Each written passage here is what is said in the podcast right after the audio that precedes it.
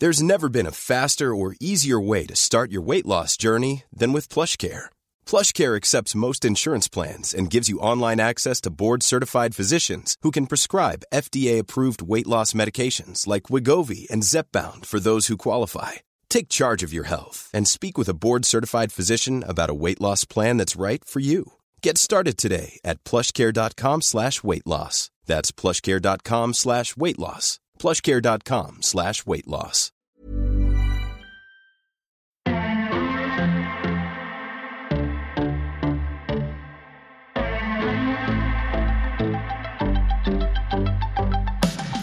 Hello and welcome to the eighth episode of The First Exchange with me, your host, Lydia Daydal. Well, I've wanted to get this man on the show. Well, since we started, I always knew I was going to get him on, but I'm delighted that he came in today uh, for the eighth episode. Loads to catch up on. It was, of course, John Connors, actor, writer, director, um, owner of Cluster Fox Films, um, will most commonly be known for his role as Patrick in Love Hate, who killed Nidge, um, and also for Cardboard Gangsters, one of the most successful Irish films of all time. Um, it was an absolute pleasure to get him in. Anyone who, who follows what I do on Fight Connect TV, you'll know that I interviewed John um, a couple of months ago, and the interview was just blew up. Everyone loved it. Um, so he was in today to talk about everything from his culture to getting started in acting to his process, his creative process, to his friends, to relationships, his mother. We really went deep and um, uh, got a, a little insight into into John, you know. So I hope you enjoy it. As always, thank you for all the support and all the feedback on the episodes. If you enjoy what you hear, please share and uh, spread the word of the first exchange and let us know who you'd like to hear on the show as well. Um, but for now, it's John Connors, episode eight.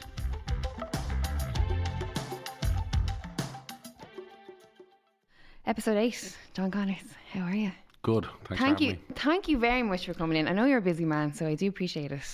No, you just texted me actually. Uh, you, know, it was funny. It was such a um, a precise, uh, assertive text. hey, John, I have a podcast lot free, such and such a time, such a location. Are you free? And I was just like, yeah, okay. And you were like, sound, but I'm straight in, no Yeah. mess, and just get the job done. Yeah, you know that's what the way I mean? like Just it. ask, Ask it straight out. I hate I hate actually doing this three months ahead thing and all that because I haven't got a fucking clue. I let people down the whole time like that. No. But if you're asking two or three days in advance, yes, I'm there. people like obviously this is episode eight, so we're doing this eight weeks, and uh, people keep saying to me, "So who have you got on like the next couple of weeks?" I'm like. I don't know. Whoever Whoever's free, like I'll talk to a bleeding the milkman, like do you know what I mean? But um, I'm delighted that you came in. Thank you very much. the last time, because obviously a lot of our viewers, you know, since we done the interview um, on Fight Connect TV, a lot of our viewers were like, "Oh, you have to get John back on. Do more with John." So I was like, perfect opportunity, get you in. Um, but yeah, we done an interview out in your camp, uh, out in Coolock. Is it Yeah. Coolock? Yeah, and it got a good reception. Yeah, people yeah. enjoyed it. You a lot of people hit me up from that actually. Yeah. yeah, it was good. You know, I was in um, Kilkenny and I was walking through like a back street in Kilkenny, and there's a youth centre. I can't remember the name of it, but there was a bunch of traveller young men outside, and I walked past and they were all looking at me, you know, and I was just like, oh, I didn't take any notice. I was halfway down the road, and they're like. Do you do an interview with John Connors? Like, yeah, yeah, yeah. You know, so I went up chatting to him. They're like, oh, we saw it. Was brilliant. You know, it was really good. Oh, that's good. Yeah, yeah. It's I don't really get not recognised that often. Do you know what Do I you? But no, not I'm really. surprised now. No, I do in in pubs and stuff. I'm at the bar, and like I'm just kind of like I get people looking, but not. I'd say you get hounded when you go to all these fight events though by randomers who would be watching the stuff. Yeah, yeah. I'm kind of working. Not not really at the fights because they're used to me. Like I'm at all of them. Do you know what I mean? Um, I, I was at that uh, the Craig Coakley fight. oh yeah, you okay? You, you you sorted me out for that. Nice one for that. No bother. You're welcome. Um, that was fucking crazy. yeah. Oh, What? Because you were Jesus well used to like you know fight nights and the Yeah. boxing and everything. Well, that was mad. That was mad. Uh, the people just, it's a, there's a lot of macho men in the building. Yeah, and they're yeah, very yeah. loud. Very and they loud. all recognize me, and it's like, oh my God. And I was sober, doing a sober one, and everybody trying to buy me drinks and all. I was going, this is so many triggers way. here. that was crazy, by the way, that show, man. Yeah. Like, was I, like, I'd never really uh, checked up after this. Obviously, everybody thinks he was got, it was the biggest robbery ever. Well, yes, yeah. Dear yeah. Mm. God, what? Like I'm used to this in boxing, but I, that's my first Muay Thai event.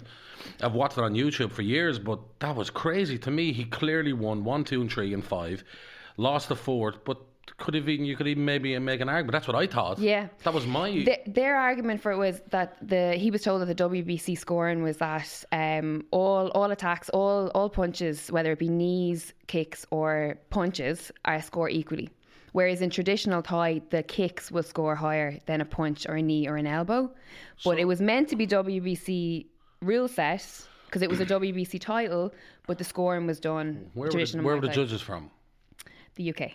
Oh dear God! Come on. The judges were from the UK and they actually are work for the organisation as well. Do you know how sure I was uh, that he won? We left right before the decision was announced. Yeah, my brother was the same. He was I like, just "Ah, left because it." I get out of here, like you know what I mean. Get, uh, get out of these mad people, uh, this mob. Uh, Yeah. But then uh, a friend texted me and said he lost. I said, "Fuck off." Mm. Yeah. I tell you what I did. I immediately. This is what I done. I immediately tweeted Craig and Yeah, said, "Well done, I champ." saw- Blah yeah. blah blah blah. Oh, you it- did, did you? Yeah. No, listen. I, and then someone told me he lost, so then I deleted that tweet. No And then I retweeted him saying you were fucking robbed. That's how fucking sure I was that they couldn't I saw like. the Woody Rock because I was with him and I was like, look, John Connors after like putting out a tweet. I was like, saying fair play to you know, and he was like, see, everyone knows, he knows, But I you know. first tweeted him, but I said it looked like an easy now. I said, "Well done, champ. That was a masterclass." That's what I said. Yeah. Mm. But I said I have to fucking delete that now because it, it- you know, obviously he would have been very sensitive after losing a fight like sensitive, that. yeah. Like he's, he, we My had him in last week. He's still sensitive, you know. He's going through the motions. You know, it's like it's like a death. Do you know what I mean? Yeah. It's like a death. There's there's nothing worse. I was robbed myself in a number of cases when I boxed, and it's so disheartening. I know a lot of young boxers who could have been the next great that just got one too many robberies, and it just killed their motivation Mm. at the wrong at, at at the wrong time in their career when they're just progressing. And uh, it's very sad. It's very sad. People who dedicating their whole life to this. Um, Absolutely. it's heartbreaking for them. What do you think is the right course of action for yourself in those moments when you're kind of putting because you want to wreck the place, you want to upend everything, but even not even on the night, but going forward, what do you think is the right way to, Well, to no, conduct don't- yourself? I don't know if I'm the right person to give advice because I'd say me getting robbed was the the last couple of robberies I got was a part of why I stopped Mm. boxing. Literally, the last two in a row, um, where one where I, it was I literally gave a fella a ass whooping Mm. and walked out losing. So. Uh, I ended up taking a year off then because of the last uh, robbery I got, and then when I when I came back, I couldn't, I just couldn't get back into boxing again. You know what I mean? Yeah. Uh, just lo- lo- lost the motivation. But I mean, that means that I wasn't meant to be a true champion. I didn't have that in me. If you're a true champion, and he is, he's just going to come back. And I think I think that's going to just inspire him more. You can see it. Like, mm. and to be honest with you, like after the first round, I was going, he won. Well, your man's going to come back. He's just holding off, and he's he's going to go. And then the next round he won. I said, no, your man's going to come back down the third. And I'm not going against him, but this is the because I was just thinking, no, he's he's just holding back. Yeah. He's holding back, and he's pacing himself like in boxing. But Jesus just kept going and he won the third and, and then the fourth was still I thought was a close round that I would have given to your man. And then he won the fifth and I was like, Jesus, this was a masterclass. Yeah. An absolute masterclass. And for those of us who've watched uh, Craig fight over the years, like he's never looked as good. Yeah. He he felt, you know, in talking to him since then, he felt just the energy of two thousand people in that room. That was crazy. Fighting, dude, that That walkout, was crazy. Right? Like in terms Fucking- of like the ground was shaking. Yeah, absolutely, yeah, yeah. It was some atmosphere. It was one of the best atmospheres I've ever seen at a fight. Like, and I, I was getting excited. Like, yeah, yeah, you know? yeah. I'm delighted. yeah. I'm delighted that you had a good time. So, there. so you're you're at to convert me over now. I'm going to be going to more of them events. Go on, I think I'll John have to wear a Connors. Mustache now and, and glasses the next time though. But but definitely going to more of them for sure. deadly, deadly, good stuff. And you Oh, the only one thing, the one on. thing. Oh my god, oh my god, I want to kill the DJ. Who was the DJ? Oh, should I name and shame him? Because is that's why. his livelihood. No, this why, is why. This is why. Not the music. The music is deadly, right? Yeah. When uh, your man, that brilliant fight between the two Irish fellas, fucking Ward was, and he, he got the knee and he got knocked out really bad. The knee. Or oh, no, no, it wasn't a knee. Was it? A, was it a Spinning elbow. Yeah, spinning Steve O'Neill yeah. and Momo Kale. Yeah, yeah. Yeah, so your man who got knocked out was winning the fight. Yeah. To me, anyway, it looked like, but it was a war of Yeah. attrition. It was like Gatti and Ward, like so exciting, so exciting. I was literally pumped. I was getting goosebumps. It was that type of fight. But he got knocked out, and the DJ kept the music on. And I swear to God, I swear to God, Lydia, I was roaring, saying, "Don't someone tell that cunt to turn off the fucking." It was the most disrespectful thing ever. know, yeah. And fair play to the medics, the trainers, everybody, because they were straight there. Everything was done correctly. Because I always watch for that. Mm. Um, and uh, in boxing, we're great at that now in boxing, and that was done right. But they wouldn't turn off the music, like so. People were still partying away while this fella was on the ground, and it was one of the bad knockouts that you think, Jesus, this Yeah. fella might not wake up. Yeah. And thank God he did. But whoever that DJ is, get your shit together, mate. It, do you know what? No in, in his defense, he's never done a, um, a show before a fight night. So I'd it- say he was probably like, Against- "What does one do against- here?" uh, is he not a human being? Like, That is true, That is just a human being. Hello, another human being. Is that getting a really bad knockout? I give him respect. I know, yeah, but you and know like what? you think about even like um even like the cornermen and the medics trying to speak and talk to each other and Yeah. that shit blaring in their fucking Yeah. faces like I would have slapped the face off that DJ myself Minaj if I got him that night. Little bastard. But besides that everything was great. But listen, but it, it's it's funny that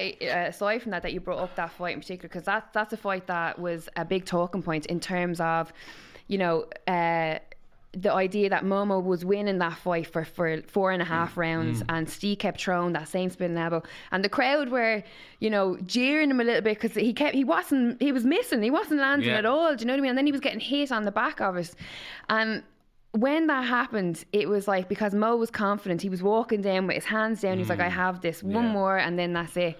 And then like that, it's all over. That's what happens And it's fighting. such an a, like a you know for it's just a, a, like life. Like I just looked at it and I was like, if this isn't like you know. he- Everything just in a circle, 360. How life can just absolutely like floor you. Do you know what I mean? come out of anywhere. Out of anywhere. I'd love to see a rematch there because that was literally one of the most exciting any Yeah. kind of fights I've ever seen live. Yeah, D- I'm deadly. I'm Absolutely, delighted yeah. that you think I'd love that. to see that again. I'd love to see that again. Yeah, that should be a main event fight. Yeah. because of that, because Yeah. of how good it was. There'll be promoters out there now that be like that. Ah, yes, lovely. Mm-hmm. Let's get mm. that on the cards.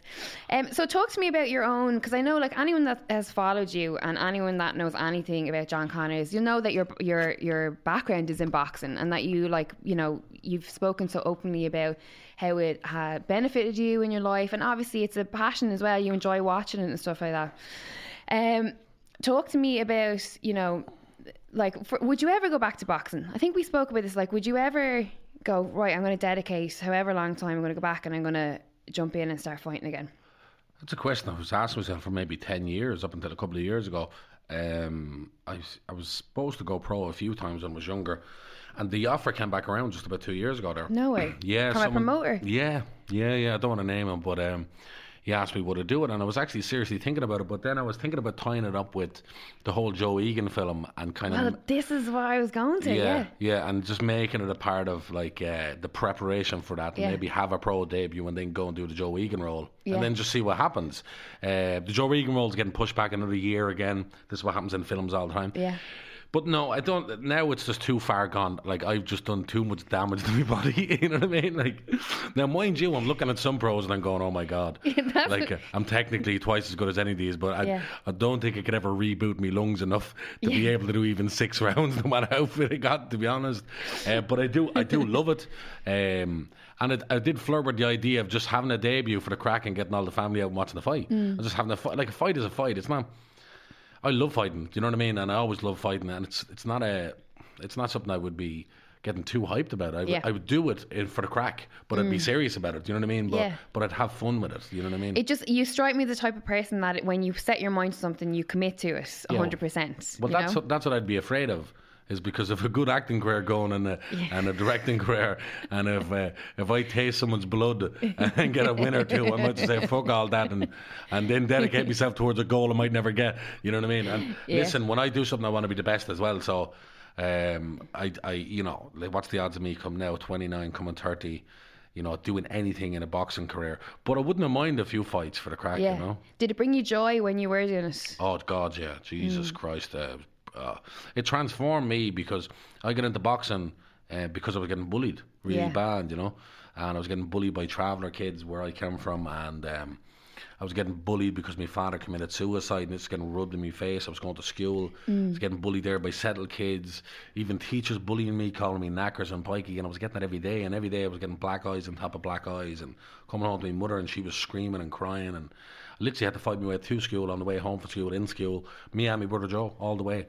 And um, actually, I think the th- one of the things that inspired me was watching Rocky. I remember watching Rocky, and I was like, just like Rocky one, and this fella came from nowhere. Uh, it's still the best Rocky for me because it's the only Rocky that's really about story. You can maybe argue that about number two. The rest of them are action films. Yeah. The last, uh, the, the Rocky Balboa, Yeah. that was probably the first story one Yeah. since because three, four, five were, you know, action. Uh, and I loved them, you know what I mean? But that really resonated with me. The idea that uh, all he wanted to do was go the distance Mm. because he'd realised for the first time in his life that he wasn't just another bum. And I remember being a child, seeing that and just getting goosebumps. And I said, I'm going to the fucking boxing club. Yeah. And um, me and two friends of mine uh, who lived in the same lane as me, two Gavins, because I grew up in a lane where there's probably about 1,500 travellers Yeah. all in like a half a mile lane. And it was the best uh, childhood in the world in many ways, eh, with the exception of the bullying. But um, me and Patrick Gavin and Terence Gavin went to the boxing club actually. And uh, we went the first night and we had a real old school trader, like Mickey out of Rocky, but a dub, Yeah. like from Sheriff Street, you know what I mean? And his name's Bardler, Joe Russell, Bardler they call him, right? And all big boxing families and a great coach. But um, he said to me, Patrick and Terence, he said, when we walked in, this is your first night and your last fucking night. and we yeah. all right. So we went out for a jog, and I was a little fat fella. We, we went out for a jog, but I was always determined, and I really tried my best, and he saw I was trying my best. And then we went back to the club, and I started doing pads with him. And I'd have messed around a bit with the pads at home with a cousin of mine, an older cousin. And uh, I did it with just raw aggression, I suppose, rage, and he seen this in me. And uh, he said at the end of the night, he said, "The two, you, you two can get your coat and fuck off. You can come back Wednesday." No way. And uh, within we hadn't won an All Ireland title maybe in four years at the time. Yeah. And then within six months, I'd won a leagues title, a Dublin title, a Leinster title, and an All Ireland title. Yeah. And then the year after, then I got the got the same, and then a silver medal in the in the Four Nations. And then the year after, I was so annoyed with that silver, came back and got the gold, beating an English fella in the final, and uh, which was nice. And then I just transformed from someone who was really low self esteem and getting bullied to someone who was really confident. Mm. Yeah, You know what I mean? absolutely. So it did wonders for me. And when I got into acting then initially, I always seen everything through the eyes of a fighter, that lens. Like this is a fight, you know what I mean? And and this is nothing compared Mm. to what I had to put my body through. Because people don't see that side Yeah. of things, you know, and especially back then, like we didn't know nothing about fucking sports science or any shit like that. Like, you know what I mean? I'd lose two stone nearly in a week. Yeah. You know what I mean? And it'd be good. bin bags on you. Yeah, hundred percent. The training three times a day. I used to eat.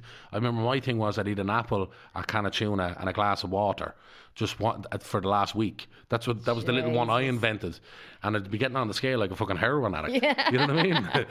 and then, like, I remember the funny thing was I, I weighed in one time for the Dublin final, and uh, I weighed in for eighty kilos on the Sunday, and Monday night I went to the club and I weighed myself and I was 86.5. Six and a half kilos I put on in 36 hours or something. No way. Because I'd lost so much fluids as well. Yeah, You know what I mean? And yeah. we weren't doing what they do now, even, you know. And I, so I had a serious advantage when I fought my opponent. And on that Wednesday, I think it was about 88 kilos. I was like, getting I was in there. pounding him out of it with the body shots. Um, But, I'm wondering in that time when when you're saying about like you know with the coaches and the the tough love when you go in there and he's saying it's going to be your first night, it's your first night, it's your last night, and then for you to get that sort of like nod of acknowledgement or acceptance in that moment where like you can come back. How do you feel in those moments? You know what I mean? Especially when you're talking and you've talked so openly about your your dad's um, passing. You know what I mean? And, and I, one thing that always resonates with me in jiu-jitsu is that when I get some kind of praise from my coach, hmm. it's almost like a, a like a father figure, like telling me that he's proud of me or I've done well, and it's almost like you know I get emotional over because I'm like shit. This is what I need from my own dad, and my coach is giving it to me. Hmm. Do you know what I mean? Yeah, that was a big thing. He became my father figure for Yeah. me, and that confidence in me, and I wanted to do better for him. Unfortunately, I think a lot of that sort of methodology now is lost because they're not going to get away with doing that with kids anymore. Mm. Yeah. you know what I mean, and give Yeah. them sort of tough love. But those trainers, they weren't. They were more than trainers. They were community activists. You Yes, know, and all they wanted from you, it did. You didn't have to be the best. You had to just do your best. Yeah. They Yes. realized that not everybody was going to be a champion or going to be great. Mm. You know what I mean? But if you but if you didn't give your best, fuck off. Mm. And I, I thought that was a good cutoff point because it shows people you have to you have to want to be better and get better. You know what I mean? Because you're not going to get anything easy. Mm. And uh, it had a massive effect on me. And for years, not even knowing what it was, I wasn't conscious of it. But the the the, the put a competitiveness in me and and a sense of self esteem and a wordiness, all stuff that I was lacking. You know what I mean? And uh, anybody who's been bullied knows that. And uh, even when you lose a parent, you're really young as well. You just you're very vulnerable in general. He became a father figure for me and learning me so many life lessons along the way, and just learning you, teaching you about life as well, like a philosopher. Yeah. You know what I mean? And how to treat people and and how to just defend yourself and don't bully people, other people, and don't use that power against them and basically saying that your fists are a weapon now, you know what I mean? Mm. And don't only use them against the right people, you know? Yeah. So he stopped me from doing a lot of mad shit as well because he lived in Darndale, I lived in Darndale, so he was only living around the corner from me. So he'd yeah. be hearing. You could see out of your yeah. window. so he'd be hearing I'd be up to such and such, and he'd put me, say, You, you come, come here, you, get up to the club, you know what I mean? He'd yeah, kick up to the club and all that.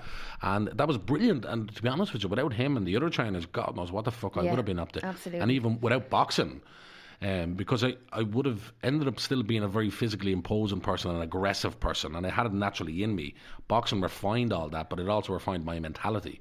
So I, I didn't end up being a real destructive person to other people, you know. Yeah. So that was that was very important, you know. Did you stay in school? I stayed in school. I did well. Primary school, I was, I excelled in primary school, and I did an entries exam into Coláiste Dhúlaigh uh, secondary school, and I got the highest score in the school's history for an entrance entrance exam. Unreal. My brother was second on that that that year, and he was the same. a- He was a year younger than me, but No we were way. in the same year because my mother kept me back. Say it didn't send me to school. She sent me to school the year after, so we could go together, and protect each other. amazing. Yeah. So I was when I went into the school, they were expecting a bit of a, a prodigy, all the teachers, because of my test exams, and, and it was kind of you know the rumor going around about me and blah blah blah. And so I was put into the highest class, as they call it, which I still think is a fucked up thing to do to kids for self esteem. Highest class, second highest, third, fourth, and then the last, and that's what it was. There was five Yeah. classes in our school. But um, what happened was I started to get really disinterested with school and looking at my cousins who were going off working with their fathers and making money and being men. Yeah. And I started feeling guilty about going to school. And ironically, especially that time, travellers would look at you, traveller men particularly, would look at you and call you stupid for being in school. Yeah. Now that sounds mad, but Yeah. that, that's the way it is. and I'd end up just skipping all the time, going to the cinema whenever I could get the chance, skip going into the, just sneaking into the cinema. And uh, because it was such a competitive gla- class at the highest level, when I'd come back then after mi- missing two weeks, I was so lost and out of Yeah. my depth. And that kept happening and spiraling. And I don't know how I managed to still stick in till I started third year. And then I said, fuck this shit. I think I had a fight with somebody and they threatened to call police or some shit like that. And I never went back to school. I think, Yeah. I think they just left me alone. They kept trying before that to get me back all the time, but then they just left me alone. I was at I was 15, four months off my 16th birthday, and you can quit at 16. And then that was it. I ended up joining a FÁS course in Arndale, a metalwork course, because obviously that's what it was to be a man. Yeah, and to absolutely. Get use my- your you know what I mean? tools and let's go. Yeah, and I got there and I fucking hated it, Mm. and I just um, I just played ping pong. Uh, in the class. That's what I did. Every now and again, I do a bit of welding. That was the only thing I liked. And then one day, um, a French Canadian couple came in. One was a clown and one was an actress, Right. uh, doing acting classes. And I just said, "Yeah, just get out of the fucking metalwork class because I fucking hated it." And I went up and I'd done this class. First time I ever exposed to any sort of creativity. Um, I'd done a class, and I remember uh, a friend of mine, John Walsh, uh, still a very good friend of mine. We grew up together. He's a set lad, and uh, basically the best footballer to ever come out of Coolock. Could have played for Man United, but just went down a different road. But he's grand now, like. But Yeah. he just in his teens, he went a bit mad, you know. And um, me and John were very good friends. And John said, "Let's do this improv." And John pretended to be my boxer promoter, and I was a boxer Give who was getting a world title shot. And it was brilliant. And I remember getting the reaction from everybody. It was like the performance I got from boxing, you know. And everybody was like, "That's fucking brilliant." And the two teachers were like, "Jesus, the two of you are really talented," you know. Yeah. And he said both of you should be pursuing this. So we did like six weeks of it, and I think at the end of the the last week we were to do a performance, a live performance or a little short film. I'm confused, one or the other anyway. And uh, I was going up to do it, and my class tutor, who was the tutor for the metalwork, said I can't go up because Mary, who was like the kind of principal figure of the FÁS, won't allow me. And I found that very peculiar. Why would Mary put in and not allow me to go there? I said. But he was his face sort of went red, and I knew straight away he was lying. I could always tell a liar, always. No one can lie to me.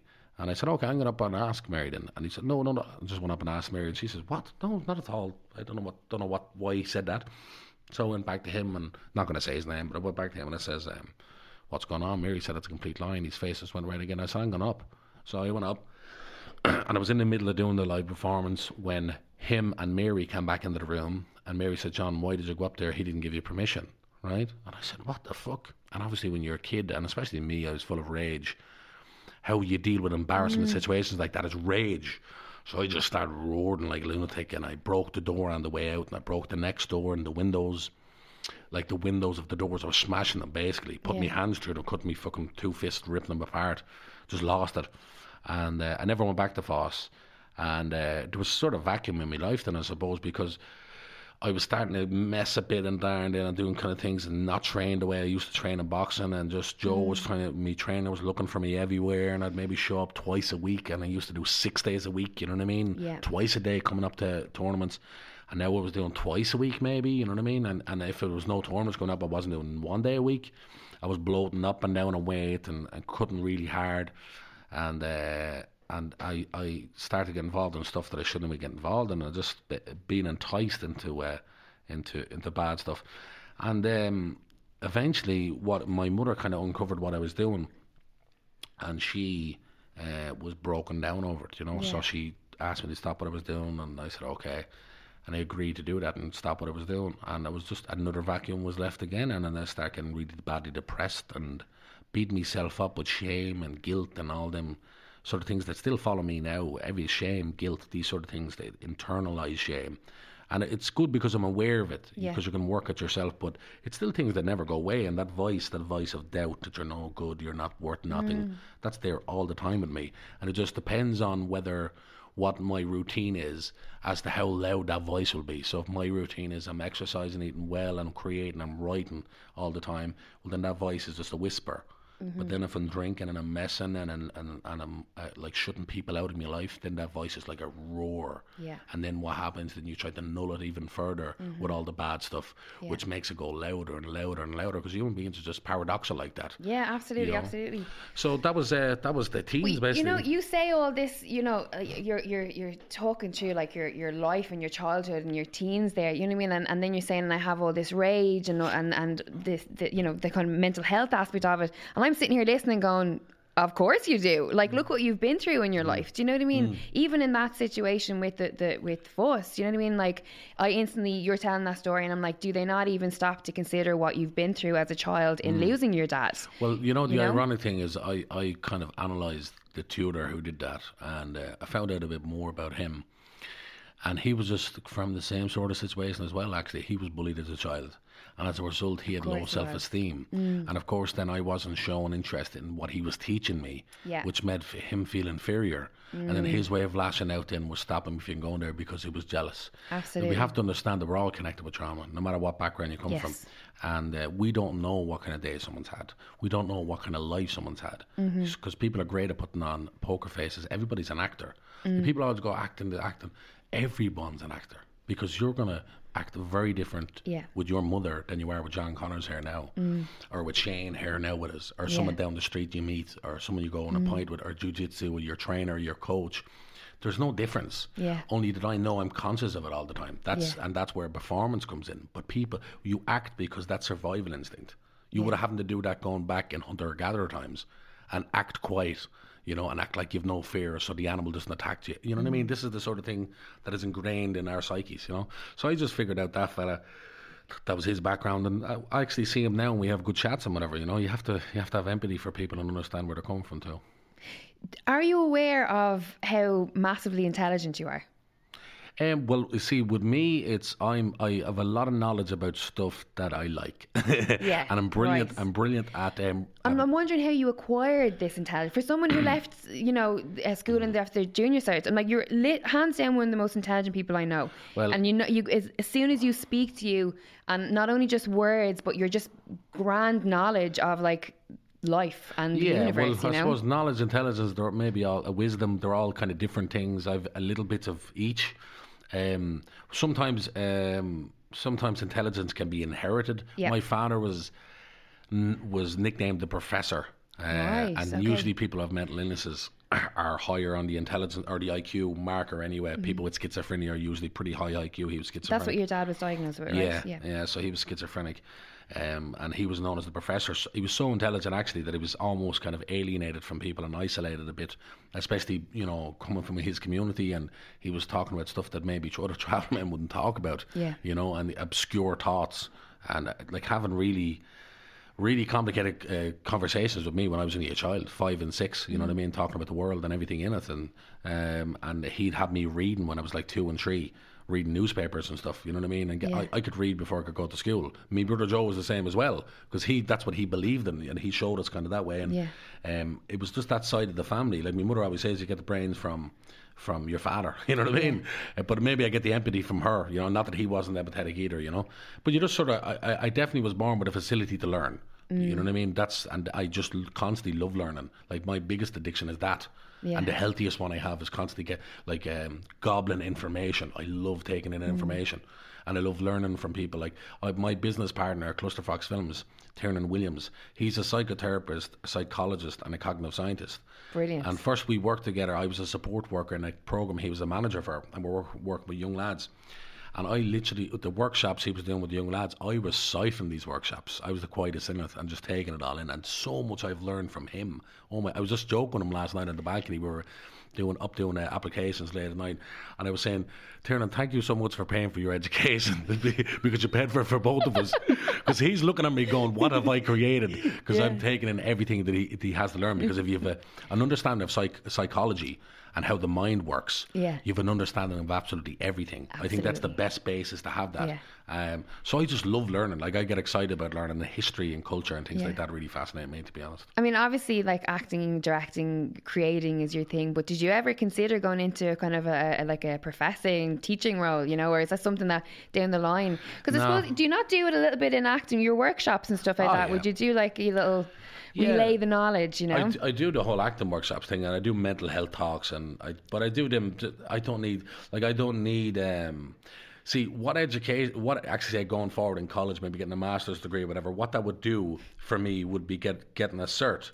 But you see, I don't need that cert because I'm not going to go down that road. Yes. I'm just about acquiring knowledge that helps me in my life, that might affect my little circle around me, Mm. and like a result of that is like some of my family relation, relationships have gotten really uh, a lot better the last few years because I've learned to look at my own flaws and become self-reflective. Yeah. You know, like uh, me and my brother were having kind of a bad relationship for a few years, and I'm a father figure to him, six, seven years older than him, and. Um, I would have been, I would have been blaming him on a lot of uh, the the conflict between me and him and the fa- in the family. Yeah.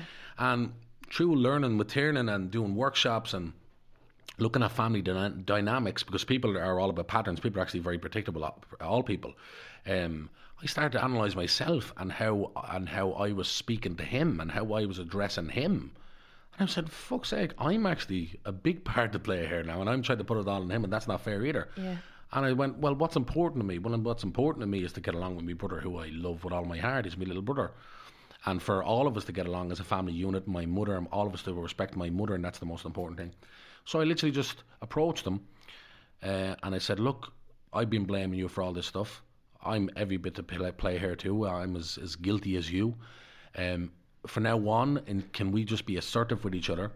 As opposed to shouting at each other, listen to each other and what our grievances are with each other, and be civilized about this and talk it through and our relationship has gotten way better because of it, you know. But we always had a sort of loving relation. Me and my brothers were like that. Like, it, it's still not perfect. Like I remember last year, me. Well, I told your brother Packy last night that you were coming on the show, and he was like, "Ah, he's got nothing good to say. Don't worry about it." me and him had a fight. Uh, had a fight about a year ago, and we it was about no, it was about eighteen months ago, two years ago maybe, and we were rolling around the ground together in the camp. Yeah, and we were punching the heads off each other, right? Because he, he's an animal pack. He can fight like, and he's tough as nails, tough as nails. I was out of breath, and he was out of breath, and me family are trying to separate us, you know. Yeah. And um, and he just goes, and this will tell you what kind of family we are with brothers. Like, because other people they argue or fight and they don't talk for ten years. We don't allow that ever, ever. In the middle of the argument, he just turns to me and goes, "I love you, brother," and, and I went, "I love you too, brother." And then my uncles were like, "You fucking crazy Connors bastards!"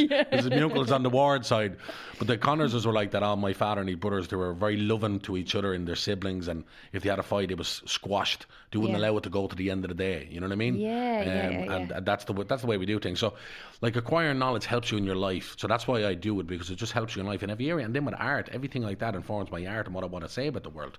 And you're constantly evolving. If you're Yeah. the same as what you are when you're 20, you're fucked.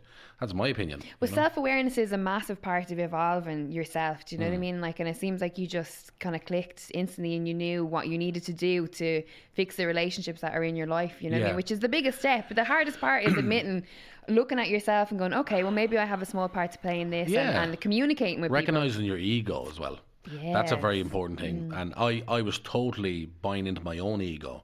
Like I have this moral superiority here with my brother. Yeah. Uh, and then that was reflecting on the way we behaved with each other. Mm. Uh, because we need to control our ego. Our ego is our worst enemy. Like our ego can destroy us in every single way. And especially for me as an artist, that you can't allow the ego to drive you. You know what I mean? You have to reckon. Uh, like I have to constantly check my ego, even though I never. Mm. You, the way I speak and the way you hear me speak, you will. You would never go. He's really ego- egotistical. Yeah. But in my brain, what I'm thinking, I'm questioning Mm. my thoughts, and I'm going, "Hmm, is that coming from a place of ego?" Give me an example of how it shows up for you. Well, it depends. If someone approaches me in a certain way and how I might behave or how I might think I'm going to behave, I'm going to go, why am I? Why would? Why am I going to do that? Is it because I'm, I'm egotistical here, or why? You know, Yeah. or is it because I'm pissed off, or so I question the way I'm about to behave or a move that I'm thinking of. I question my thoughts all the time, constantly. Mm-hmm. Um, sometimes that drives a bit of bananas. Sometimes it turns into anxiety. But I'm trying to figure out what my motivations are. Yeah. So where's the mo- is it coming from a, a good place? Is it coming from a justified place, or is it coming from a place of ego? So that's what I constantly try to check myself because I'm trying to uh, essentially remove the ego. Now, egos are important in certain scenarios, and like an ego has helped me in, in ways where I have been in fearful situations or nervous situations in terms of performance, maybe, or not getting up for something, and I use my ego and I tell myself I'm great. You know what I mean? Yeah. And the ego then gets me through a tough time. So it's useful for that, but for the most part, it's really useless and it's not productive for you, your life, or, or you know, relationships Yeah. you're going to have. You know? Very interesting. What I wanted to ask you about is when I was listening, anytime I listen to you, any of your interviews or hear you speak, you always talk so sweetly about your mom. And I wanted to ask you about the importance that she plays in your life. I mean, because she seems to me that you got this massive amount of, as you say, empathy and warmth and just, you know, a kind of a, a lust for life, I suppose, from your mom. Yeah, like my mother's just went through hell, basically, raising three boys uh, in a traverse side on a lane with 1,500 travellers in a machoistic culture. And I don't mean that in a negative sense that uh, men drive our culture, because that's not true either. But I'm saying she was reared in three kids who were boys who were growing into a male a male side of the culture, the machoism she knew nothing about, and just the struggles. And she's so brave. My mother's so brave. Like even fighting wise, like like she Yeah. be she was nicknamed Kate LaMotta. No way. by by a cousin of mine, Mel. Um, Lord of Mercy, and Mel died eighteen months ago. He's my first cousin, uh, and his brother just died a few weeks back. Um, which is really tough for us because you know you know people settle people here your cousin died that's no big deal but with us we're all brought up with each other it's like Yeah. losing a sibling you know that kind of, Of way course, yeah. and poor Mel he nicknamed her Kate LaMotta my aunt Kate Kate LaMotta you know because she'd always go out and fight if she had to you know no matter what Yeah. and she'd take a beating Actually, like, they have a knock, like. oh, actually fight actually no fight yeah with other women Well, this is not the interpretation of your mother that I have in my mind. I know, I know, but say there was arguments going on, like say she would volunteer if she had to, like one of her sisters being cowardly, and she said, "Well, I'll do it then." No and she just didn't care because she was just fearless, you know that kind of way. Yeah. But she's very gentle in her own, very gentle. Uh, I'm very quiet. I'm very shy, but um, she ha- she just she's brave because Yeah. she's faced things that are far more traumatic than a fight. Than a few scrapes, you know. Yeah. And she has a few scrapes, you know.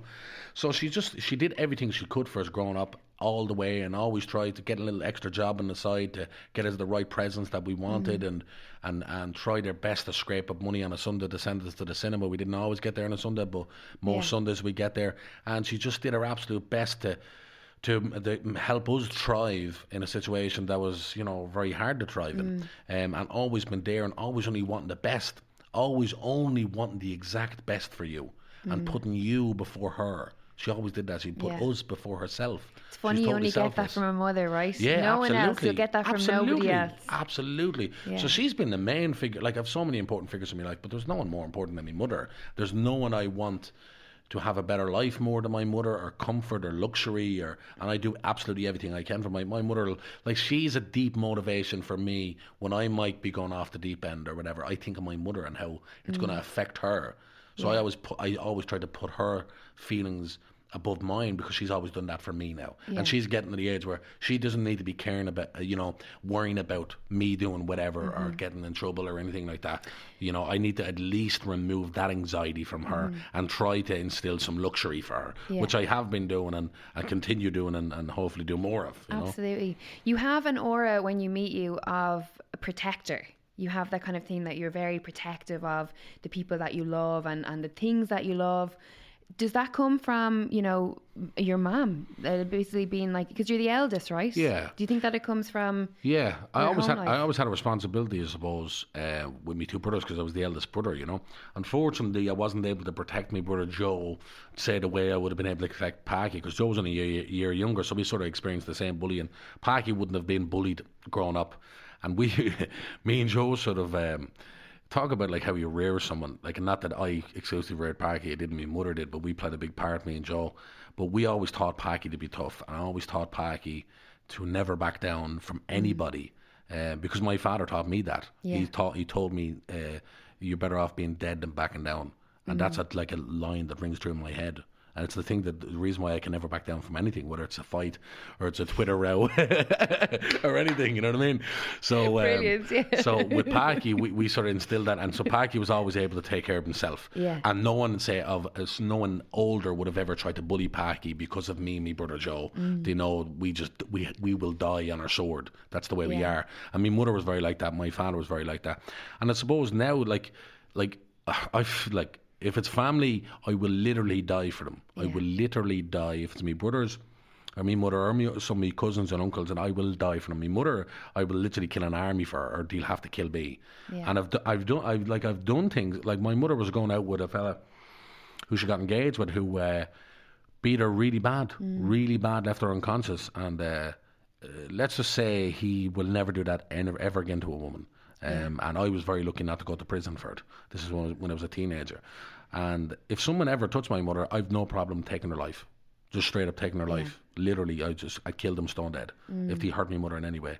So um, How, just, how has the relationship between your mom evolved from that moment? Do you know what I mean? Because that's that's obviously a very difficult thing for her as well. One that her her children know that she's after experiencing that situation, and then to you know, like how how, how has the relationship evolved from then? I mean, no doubt she's, you know, grateful that she has you in her life. Mm. You know what I mean? No doubt.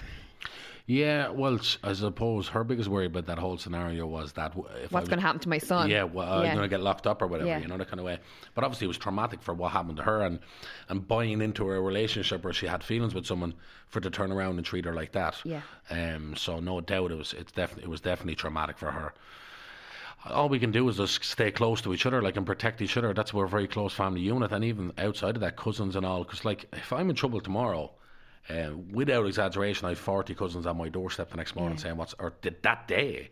And the thing is, with us, Travis, we don't ring each other. You know what I mean? You have to land down. So, Yeah, land down. yeah, land down. That's Is that going say. to the camp? Like yeah, yeah, you have Oh, to I land never down, heard that and you have to kind of show your loyalty. Yeah, you know that kind of way, or or you won't get the loyalty back. And Right. we're just all close, close knit like that. Like I'll tell you, I'll tell you a story. I just probably shouldn't tell this story. Go on and tell But us. uh, I'll tell it. Fuck it. It's years ago, right? um, but I'll try to. I'll try to. I'll try to. Let me see. Sanitize it in some way. no, I want the full I'll- unedited I'll- version. I'll give me the give me the hits. I'll strip away the identities at least, anyway. But uh, I was a teenager at this time, and um, a young cousin of mine.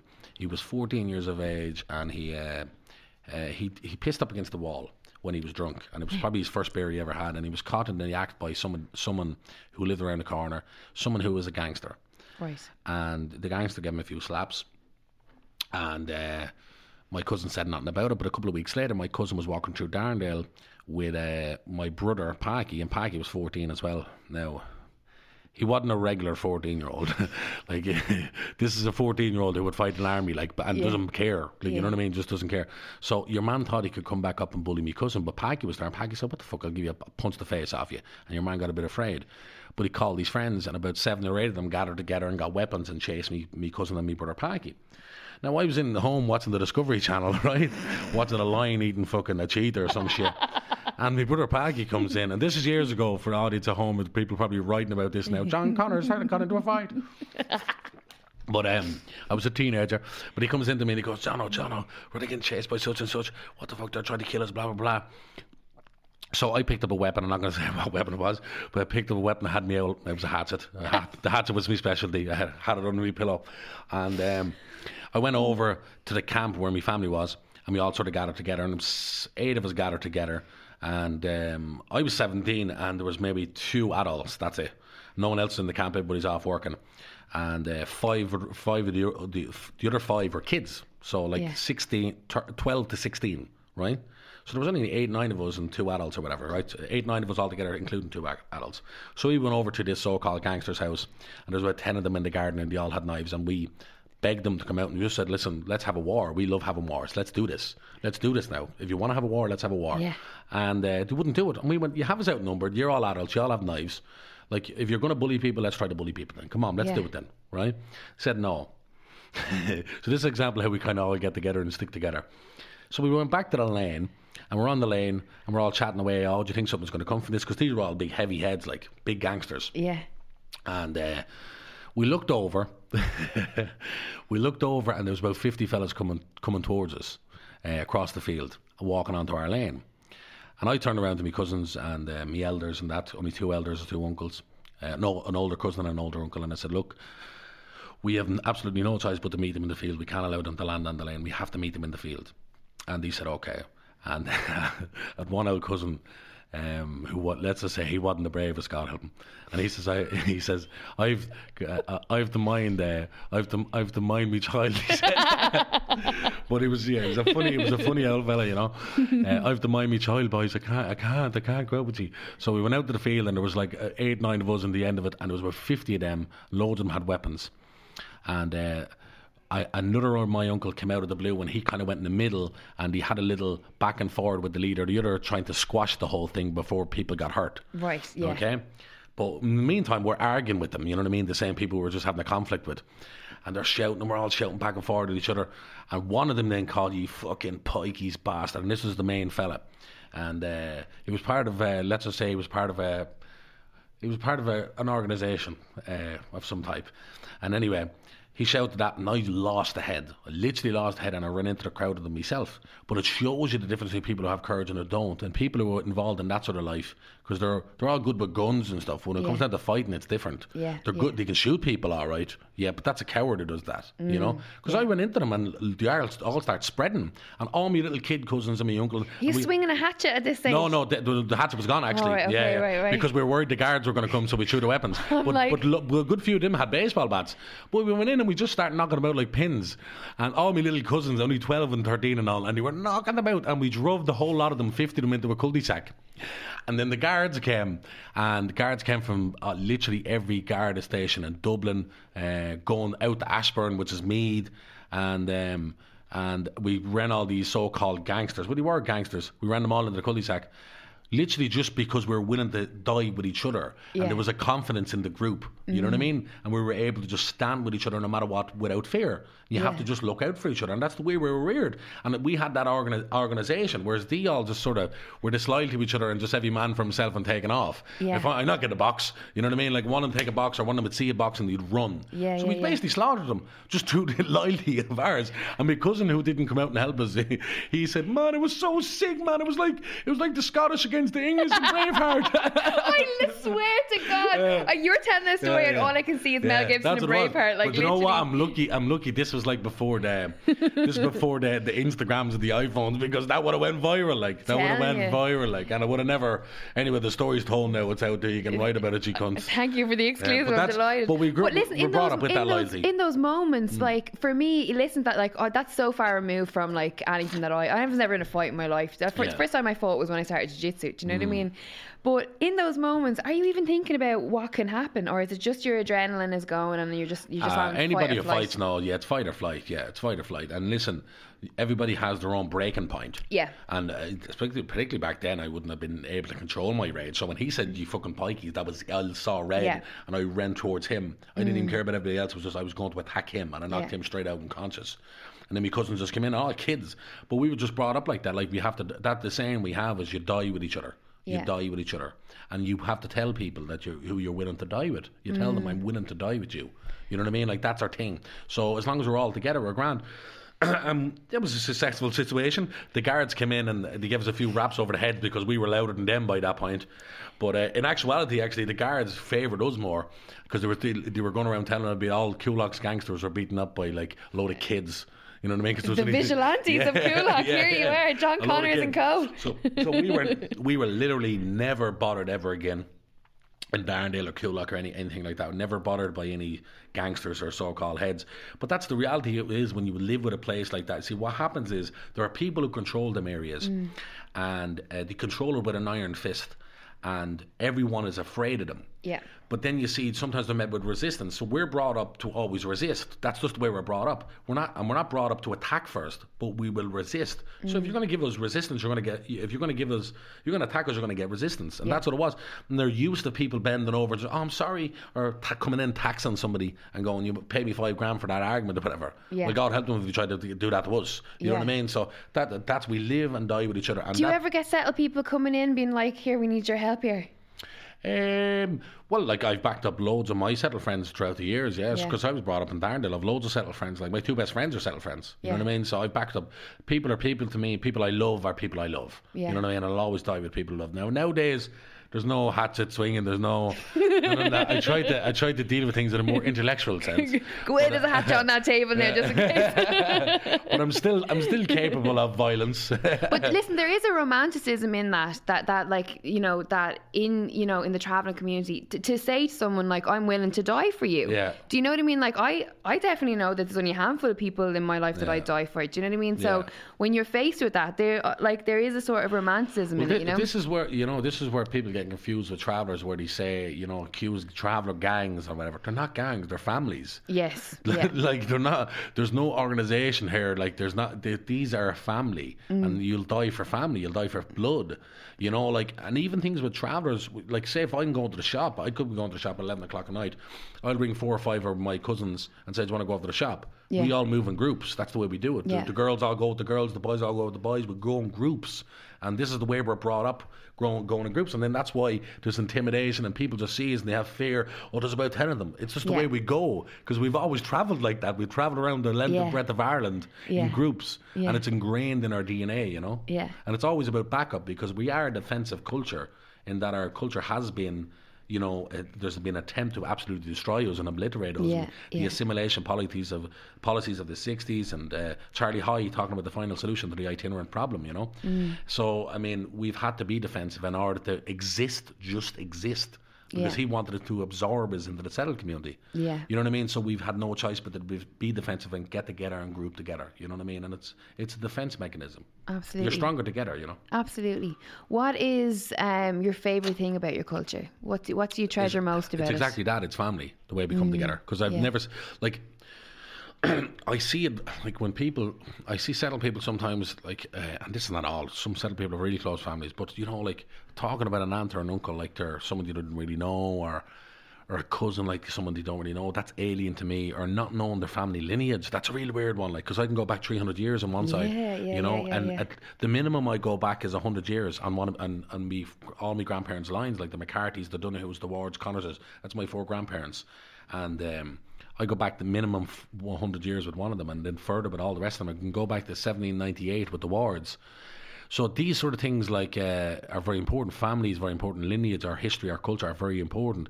So when I see people that kind of don't have that, it's just sort of peculiar to me. Yeah. You know what I mean? Yeah. And are, are sort of loyal to e- loyalty to each other. The worst thing you can do, the, the worst way of hurting me is be disloyal to me. It's the worst thing ever. Mm. And if you're disloyal, you're gone forever. There's no not there's no conflict about it. It's just over. Goodbye forever. You know what I mean? Mm. So loyalty is huge. You know. And then we have our own. we have our own ways, we have our own sort of sense of humor, we have our own language. Yeah. You know, and it's like, like tra- travelers when they meet each other. When a traveler meets a traveler, whether it's a man meeting a woman, a woman and a man, or any way at all crossing, we're all we're all storytellers. We Yes, we'll- yeah, yeah, yeah. So we all just tell stories to each other immediately. So it's when I say I could be on the lane smoking a fag outside mine and just looking out, and my uncle could pull up. I'll wait and tell you I met a man down the road and one blah, blah, blah. and this turns into a ten minute story, and I'm trying Yeah. to interject and tell my story. Yeah. And like only in the last few years, I'm able to even objectively see that because that's just the way I was brought up. Mm. But you know, the more when you mix with settled people, you, it's kind of not that. That's not what it is. So you go, oh shit, no, they they talk differently to each other the way we Yeah. talk. You know what I mean? For years, I just thought everybody was like that. You know what I mean? Yeah. So that's the way, and just our sense of humor, and we It's very endearing quality, though, isn't it? To be Hmm. like storyteller, especially like with, with, you know Ir- being Irish. Yeah. that's sort of like our thing as well as a storyteller. And also like the PC culture, like travellers, like most travellers alive don't even know what PC culture means. Yeah. They don't even know what it means. Yeah. Mm. Which I love. You know what I mean? Because tra- the travellers don't have, they'll never be PC. Yeah. You know what I mean? So I love that, especially in the world we live in now where you can get in trouble for saying anything like uh, because like you know a lot of things I got in trouble for like my family would go what? What's what's wrong with that? Like, that's just the way we yeah, speak yeah, yeah, like yeah. you know what I mean? We're not worried you know you're not trying to offend people deliberately or there's never malice in it but there's constant sort of language police nowadays so I love the way our culture is is against that we're anti And PC you're so, uh, you know, uh, you know, outspoken, and you speak so freely about all, uh, you know, things that you agree with and things that you don't agree, with, whether it be politics, whether it be Mm. the repeal project, which I definitely respected your your stance on when we got the abortion referendum. I voted yes, Yeah. you voted no, Yeah. and that's fucking cool. I know but you know see, I do you know- here's the thing with that is that we're that can't it, that's not possible anymore now Yeah. having a, having a diverse opinion But you spoke so eloquently on it, Yeah. and you gave your you gave a rational Yeah. opinion of why you didn't yeah, think. but that's not that's not good enough anymore. It's if you're not with the the popular ideology. Like put it this way, right? Yeah. Nowadays, if you're some, if you are not, especially on and let's and especially in the Twitter world, which is not even the real world, and people need to always remember that. Yeah. If you're getting a hard time in Twitter, it's not the real world. Mm. These are people who have no courage. Who are behind a keyboard or their phone, Yes. and they're just going to uh, dump garbage on you to make you feel bad about yourself. Mm. Don't allow these people to get in. That's what I say. But I've had to block all notifications now, so I don't even know what's going on in the Twitter world. Only if someone follows me and they tweet me directly, I get it. Mm. Yeah. And I've had to do that, just for me the, the, the, hassle of my own yeah, thing, for you know. mental health. But um, within, if you're not, if the thing about, uh, and I would have always considered myself a lefty, but the thing about the left now is that if you don't literally hit every single stance on the left, you're alt right. You're a Nazi. If you don't, if you literally don't hit every single, and then the left are changing massively because the left will always say anti-EU because if you're a lefty or you're a socialist, you're for national sovereignty of your country. And the European Union are against national sovereignty. They control a lot of our laws. But now they're all pro EU. Um, and then they're meant to be liberal. And to be liberal is to be free um, and, to, and to allow freedom of speech and freedom of expression, um, freedom of religion. And now the left are against all those things. And they're all about this thing called hate speech, Yeah. um, which I think is absolute craziness. Like, is speech hateful? Yeah, of course, speech can be hateful. It shouldn't be illegal. Like, it doesn't matter. The only speech that should be illegal, which is ille- is, is illegal, is speech that incites violence. That's Yeah. already illegal in every Western country there is. But if someone is saying something, whether it be, look, I hate being called a pikey and a knacker. Yeah. Hate that, right? Annoys me. I want to punch someone in the face and they say it to me. I don't want those words to be illegal. Yeah. No way. Because guess what? That person's still going to have them feelings, and then them mm-hmm. feelings are going to manifest in other things. If they're not allowed to say it, where does that go? And what mm-hmm. happens is you start to then create martyrs of people. Like what's happening now with Gemma O'Doherty. Do you know Gemma yes, I O'Doherty? do. Yeah, yeah, yeah. So I'd like to actually talk about Gemma O'Doherty for a minute because Gemma O'Doherty went for president and I endorsed her mm-hmm. before I heard all her bad views. But she was running on an anti-corruption stance, which I think is our biggest problem in this country. Mm-hmm. And our problem with corruption affects all our institutions and our government and runs through our whole country because Yes. we're a tiny little country of corruption, you know, mm-hmm. and cronyism. And I talk about that in my play. You were there. Yeah. So she's going on the anti-corruption. I said, yeah, I'll give her me punt. Right, even against the Sinn Féin candidate, and I'm I was usually a Shinner, not anymore. But I said I'll give her a punt because she she recognises this corruption problem we have. Now, since she went bananas, I didn't see a lot of it because again, I only get notifications because there's a lot of it's the Twitter world. Yeah. I only get notifications if someone directly tweets me and I follow them. You know. Mm-hmm. So I start seeing all this mad shit she's posting. I'm hearing people saying certain things about it, but I have to kind of see it for from coming from her before I condemn it. You know what I mean? Yeah. And um, people are calling her Nazi and far right, and uh, so I see a photo that she done. Um, and it's a photo of a bunch of kids in Longford, Kids, yes, and yes, kids yeah. who are of different colour and stuff, and going modern Ireland and blah blah blah, implying that the ca- like Ireland's being destroyed. Yeah. And I have to admit, I was fucking enraged at that. That was absolutely disgusting. I, Mm-hmm. Yeah. I know I quoted and retweeted it, and or I didn't actually. I tweeted about it because I didn't want to retweet it because there are kids in the fucking photo. Yeah. And if that was my kid in that, I would actually kill her. Yeah, To be honest with absolutely. you. And, it's every- been uh, hundreds of thousands of yeah, retweets. you and all imagine, that. imagining parents like how angry they are that their Yeah. Mm. children is all over fucking Twitter. So that fucking annoyed the shit out of me. But the problem is, she's outside. She's outside fighting in Google Yeah. for freedom of speech, which was usually a liberal uh, ideology. It was Mm-hmm. usually like the liberal. Now the right have hijacked free speech, and it's now the it's it's their bastion of hope, and the left are fighting against free freedom of speech. Now, what's happening is this is just factual. Now, look at it. It's like feeding the big bad monster. It's like the Trump thing, okay? Yeah. Uh, which I think Trump is still vilified more than what he actually is because we're living in a world of where we sensationalize everything. But yeah, I would have never supported him. But the problem is now with Gemma O'Doherty, she's getting more and more famous. Mm. Her following is going bigger and bigger. She's becoming the figure of what they're calling the alt right or far right. Yeah. Um, and it's all down to the left's protests and constant tweeting ab- about it, and they're feeding the big bad monster because they're actually fighting against an ideology that they should be for, which is freedom of speech. Let her say what she wants. Let's hear that because if we don't hear it, Yeah. what's going to happen is they're going to create. Mo- they're moving people to the right. Absolutely, They're red yeah. pilling people constantly. That's what's happening. And we're seeing it all yeah, across yeah. the world, and now it's happening in Ireland. It's being replicated in Ireland. So, so the left have been really frustrating to me. And when I came out with my stance on abortion, um, I had people with repeal tops on, and Twitter bios calling themselves a human rights activist, telling me, uh, "I hope it passes so traveller children can be aborted, so we can have less travellers in the world." Jesus. People sending me death threats. I couldn't sign into be Twitter or Facebook. There were so many notifications of just constant hate, hate, hate. Um, and I was like, my God, this is meant to be the tolerant left. And the left are not tolerant anymore. And that's, Absolutely. that's the thing. So you, if you fall out in one position, then you're gone. And that's the way it's been. And it's harmed my career. I've lost gigs over it. I've lost films over it. My two biggest roles ever that I was ever cast in, and I lost both of them. And it would have Over been, this? Yeah, it would have been huge money.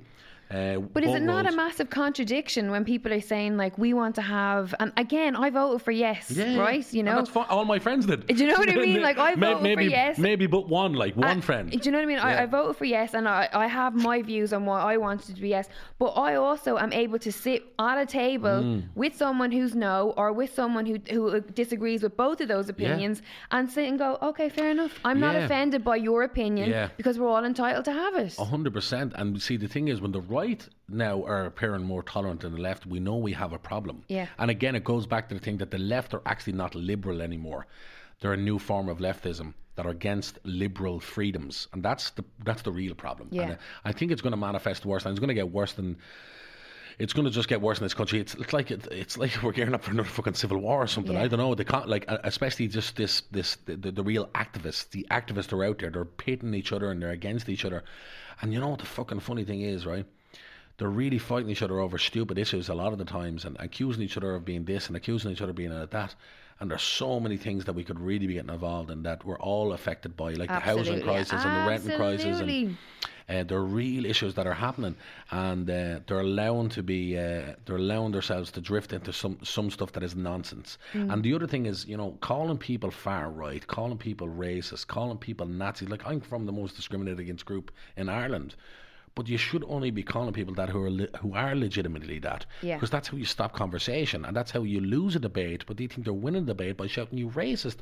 Mm. Let's hear what they have to say, and, and you know, literally calling someone a Nazi that's stupid as well, because Nazism is an is an exact, precise ideology, mm-hmm. and if you're a Nazi, you're going to follow the ideology.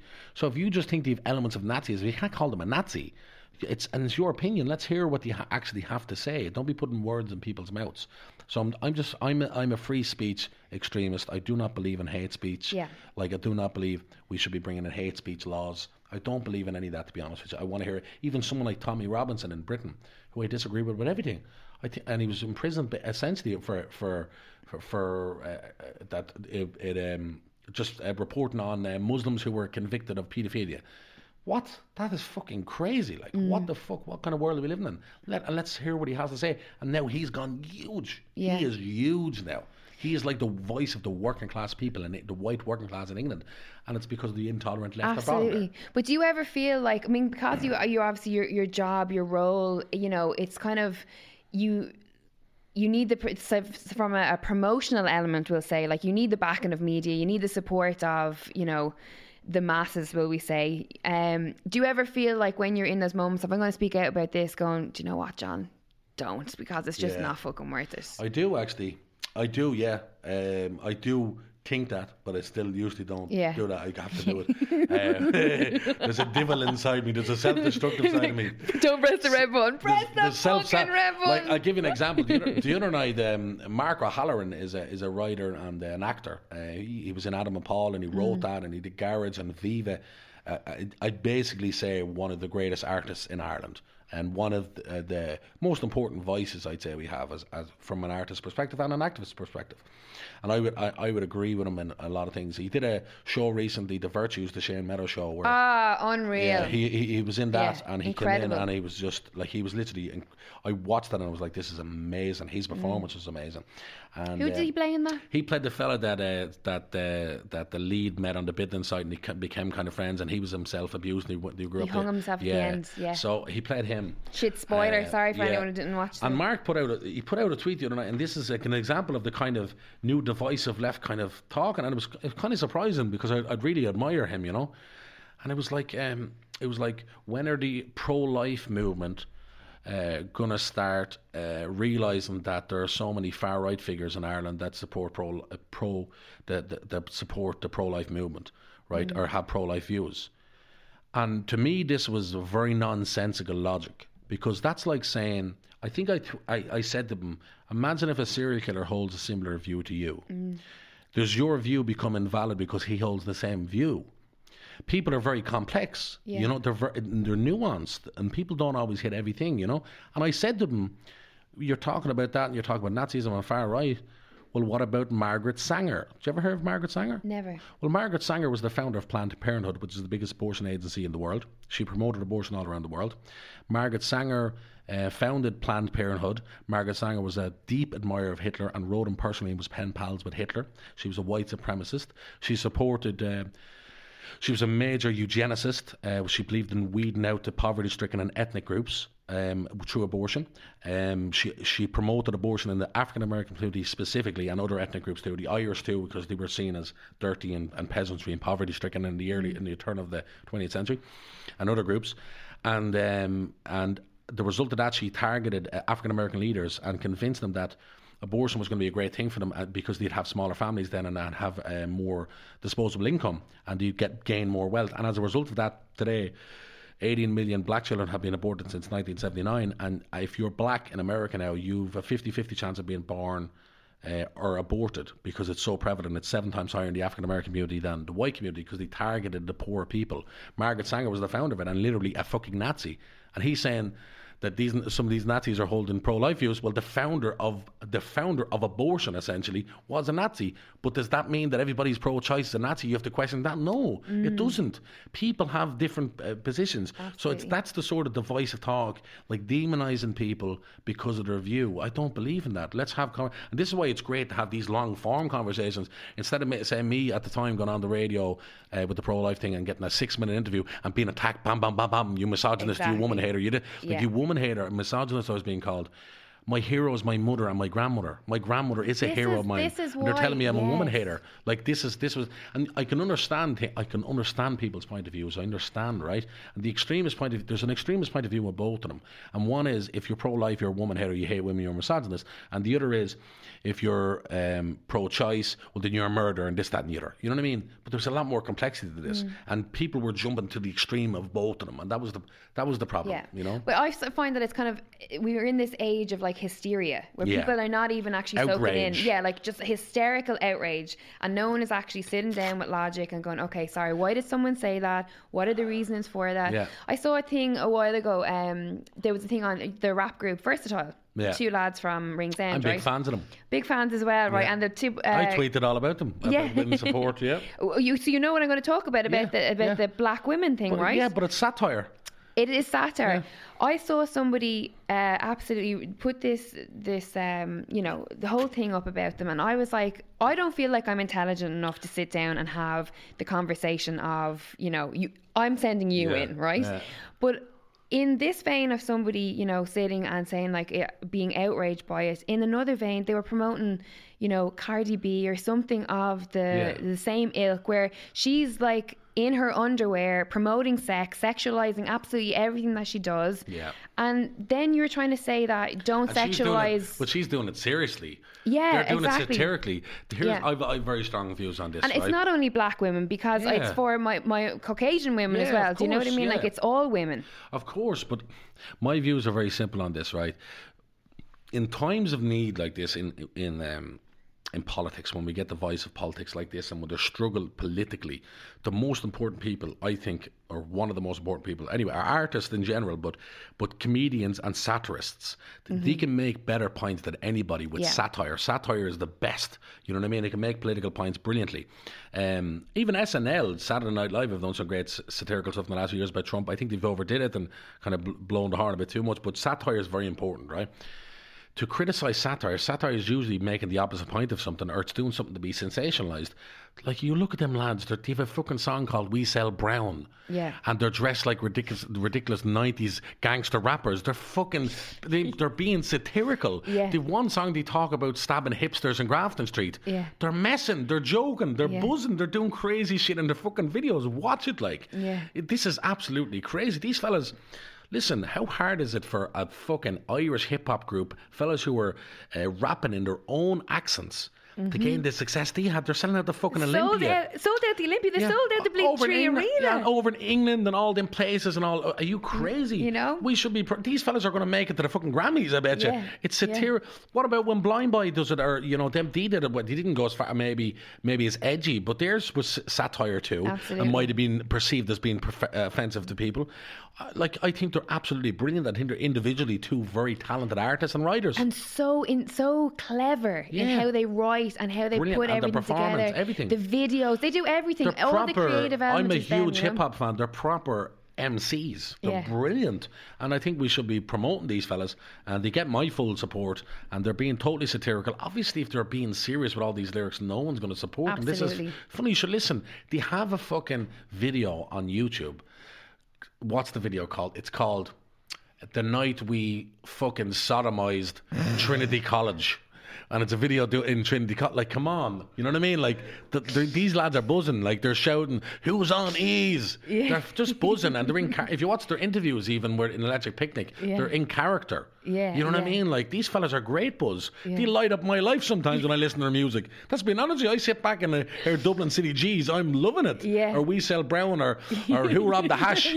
I love these tunes because the where I come from, because I'm not just a traveller. I come from Darndale. I appreciate these Absolutely. social identifiers, and and you know someone is someone is able to look at this through a satirical lens. I think I think they're fucking geniuses. And they're like this whole like we're scumbags, baby. we're Yeah, scumbags. you know what I mean. Like I love it. Like what what what's a line they have? Uh, I'd like to th- I'd like to thank all the smackheads in Abbey Street. Like you know what I mean? Because all the stuff is selling they're getting their Gucci and all. Like this Yeah. is the they've one woman there who's like they have a thing around her neck and she's eating fucking cake or something. It's mad shit. They're just they're doing the most shocking satirical thing, the most extreme thing that they can think of.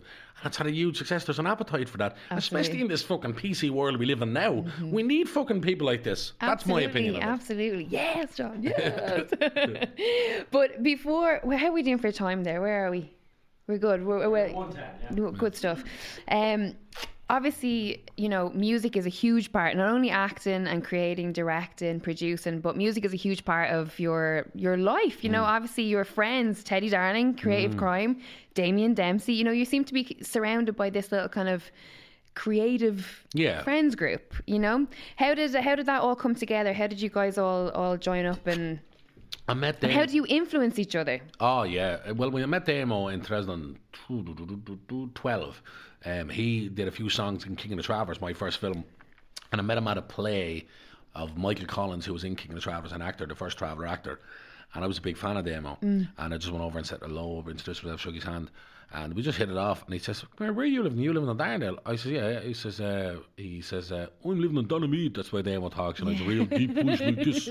Greetings, my friends. You know, he's real spiritual. God. you know? Welcome, Damo. Yeah, yeah. so um, he said, he said, uh, "Do you go to the cinema?" I said, "Yeah, absolutely. Of course, I'm an actor. Like, "Yeah, we go out to the cinema about two, three times a week." I said, "All right, then let's go to the cinema together." So we went to the cinema. And actually, I remember the first time I met him there. We met with a few others. Dean Scurry was there. And uh, he was wearing, man. Good he was, Dean. yeah, El Dean, yeah. He was wearing a paddy cap, a checkered, a checkered uh, jacket, right, proper traveller, tracksuit bottoms and a pair of Asics, right, and a, and a vest top underneath. And I said, "Damn, well, you're dressed like the stereotypical traveller." and you, you didn't know what to say, whether to laugh or not. You know what I mean? Fucking, you fucking funny cunt, you. and I remember I dropped him home that night. We just fucking hit it off, and we just had these brilliant creative What'd conversations.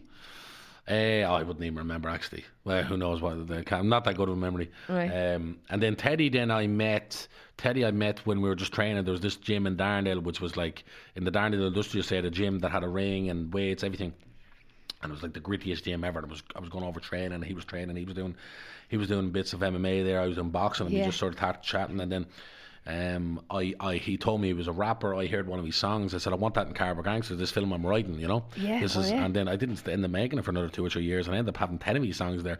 And then I introduced And he was to in the movie as well, yeah, wasn't he? Yeah, Yeah, yeah, yeah. a few scenes. And then I introduced him to Damo, and the three of us then became very good friend, friends together, supporting each other in artistic de- endeavours. You know, he supported Damo on Vicar Street a few times, and uh, and it's good just having art other artist friends so you can have them conversations.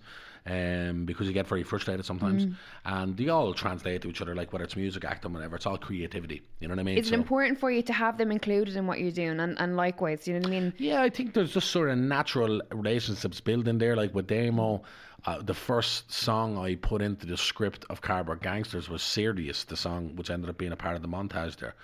And I just said I want that song. So and then I said, look, do you want to get in the film then as well? You know, so Mm. it was just a natural. It's not things that sort of happen naturally. And Damo's like a working class fellow who looks tough as nails. Yeah. But he's actually a big old softy. He's a big old heart. You know what I mean? But he was perfect for the little part he played in it as well. You know, so it just sort of all sort of naturally happened. We don't force things. And Yeah. whatever happens, you know what I mean? But it's it's lovely from the outsider looking in. Like it's a lovely quality because you know my friend circle are not involved in uh, combat sports. You know my close friends that I grew up with, they're not involved in combat sports. They they don't. When I go on TV, they're like, "What are you doing?" I'm on on TV today. All right, Grant. They're not. They're supportive, but from a distance. You know what I mean? So. It, it must be nice to have that close group that like you can you know talk creatively with them and go here what do you think about this or I'm thinking about writing this piece or have a read of that tell me what you think of it you know It is, yeah, because like when Damo gets a new song, he sends me the song very early draft. What do you think of that? And Yeah. blah blah blah. It's shite. Yeah. Never. No, but- I wouldn't say you've but- ever said no, that. But s- Damo's not not capable of producing shite. He- he's- Absolutely, he's, the yeah. artist of his generation in this country. He's a hero of mine from a professional level as well as being a friend, you know. And an ins- and he's inspired me so much, and we kind of better each other, help each other like that. But he sends me on it. What do you think of this and what do you think of that? And I'll give my little. But I'll be totally honest. I would never Mm-hmm. lie. And if there's something critical to say, I will say something critical. And I'll send him on a on a draft of a script, or I might send him on a new short film that I direct. What do you think of that? And we give each other advice. Same with Teddy. We do the same with Teddy as well. Yeah. He'd be we'd be all doing the same with each other, and that's great. You know, because again, like Damo would be, be Damo would have a, just a great eye for even film and structure and story and whatever, because he's a great storyteller. You know what I mean? Uh, so we just all help each other like that, and it's brilliant to have it. Like without that, you can kind of be a bit fucked. And you sometimes maybe with Damo might be gone for a while in London, or I might it's you kind of miss that. You know what I mean? Because Yeah, Damo's always yeah. on the road, or if I'm on the road, you kind of miss that. You know what I mean? You, uh, um, um, uh, you need advice sometimes. Also have Jimmy Smallhorn there who um, directed me in me play. And Jimmy and me have become really good Ireland's friends. cool. Yeah, and he uh, he's uh, he's a legend. He's someone as well who I'd look at, at, at as a kind of a mentor as well, another Mm. artist. And it is very important for me to have that to be honest. Because if not, I'm just having conversations with people who have no idea what I do. Yeah, yeah, you yeah, know what I mean? And exactly, They have a yeah. perception of what I do, and uh, their perception of what I do might be very superficial. You know what I mean? And it's kind of frustrating. you know what I mean? Mm. Yeah. And it's good then sometimes when you're stuck in your own creative endeavor to have a chat about something, and you might find that little breaking point. You know. Yeah.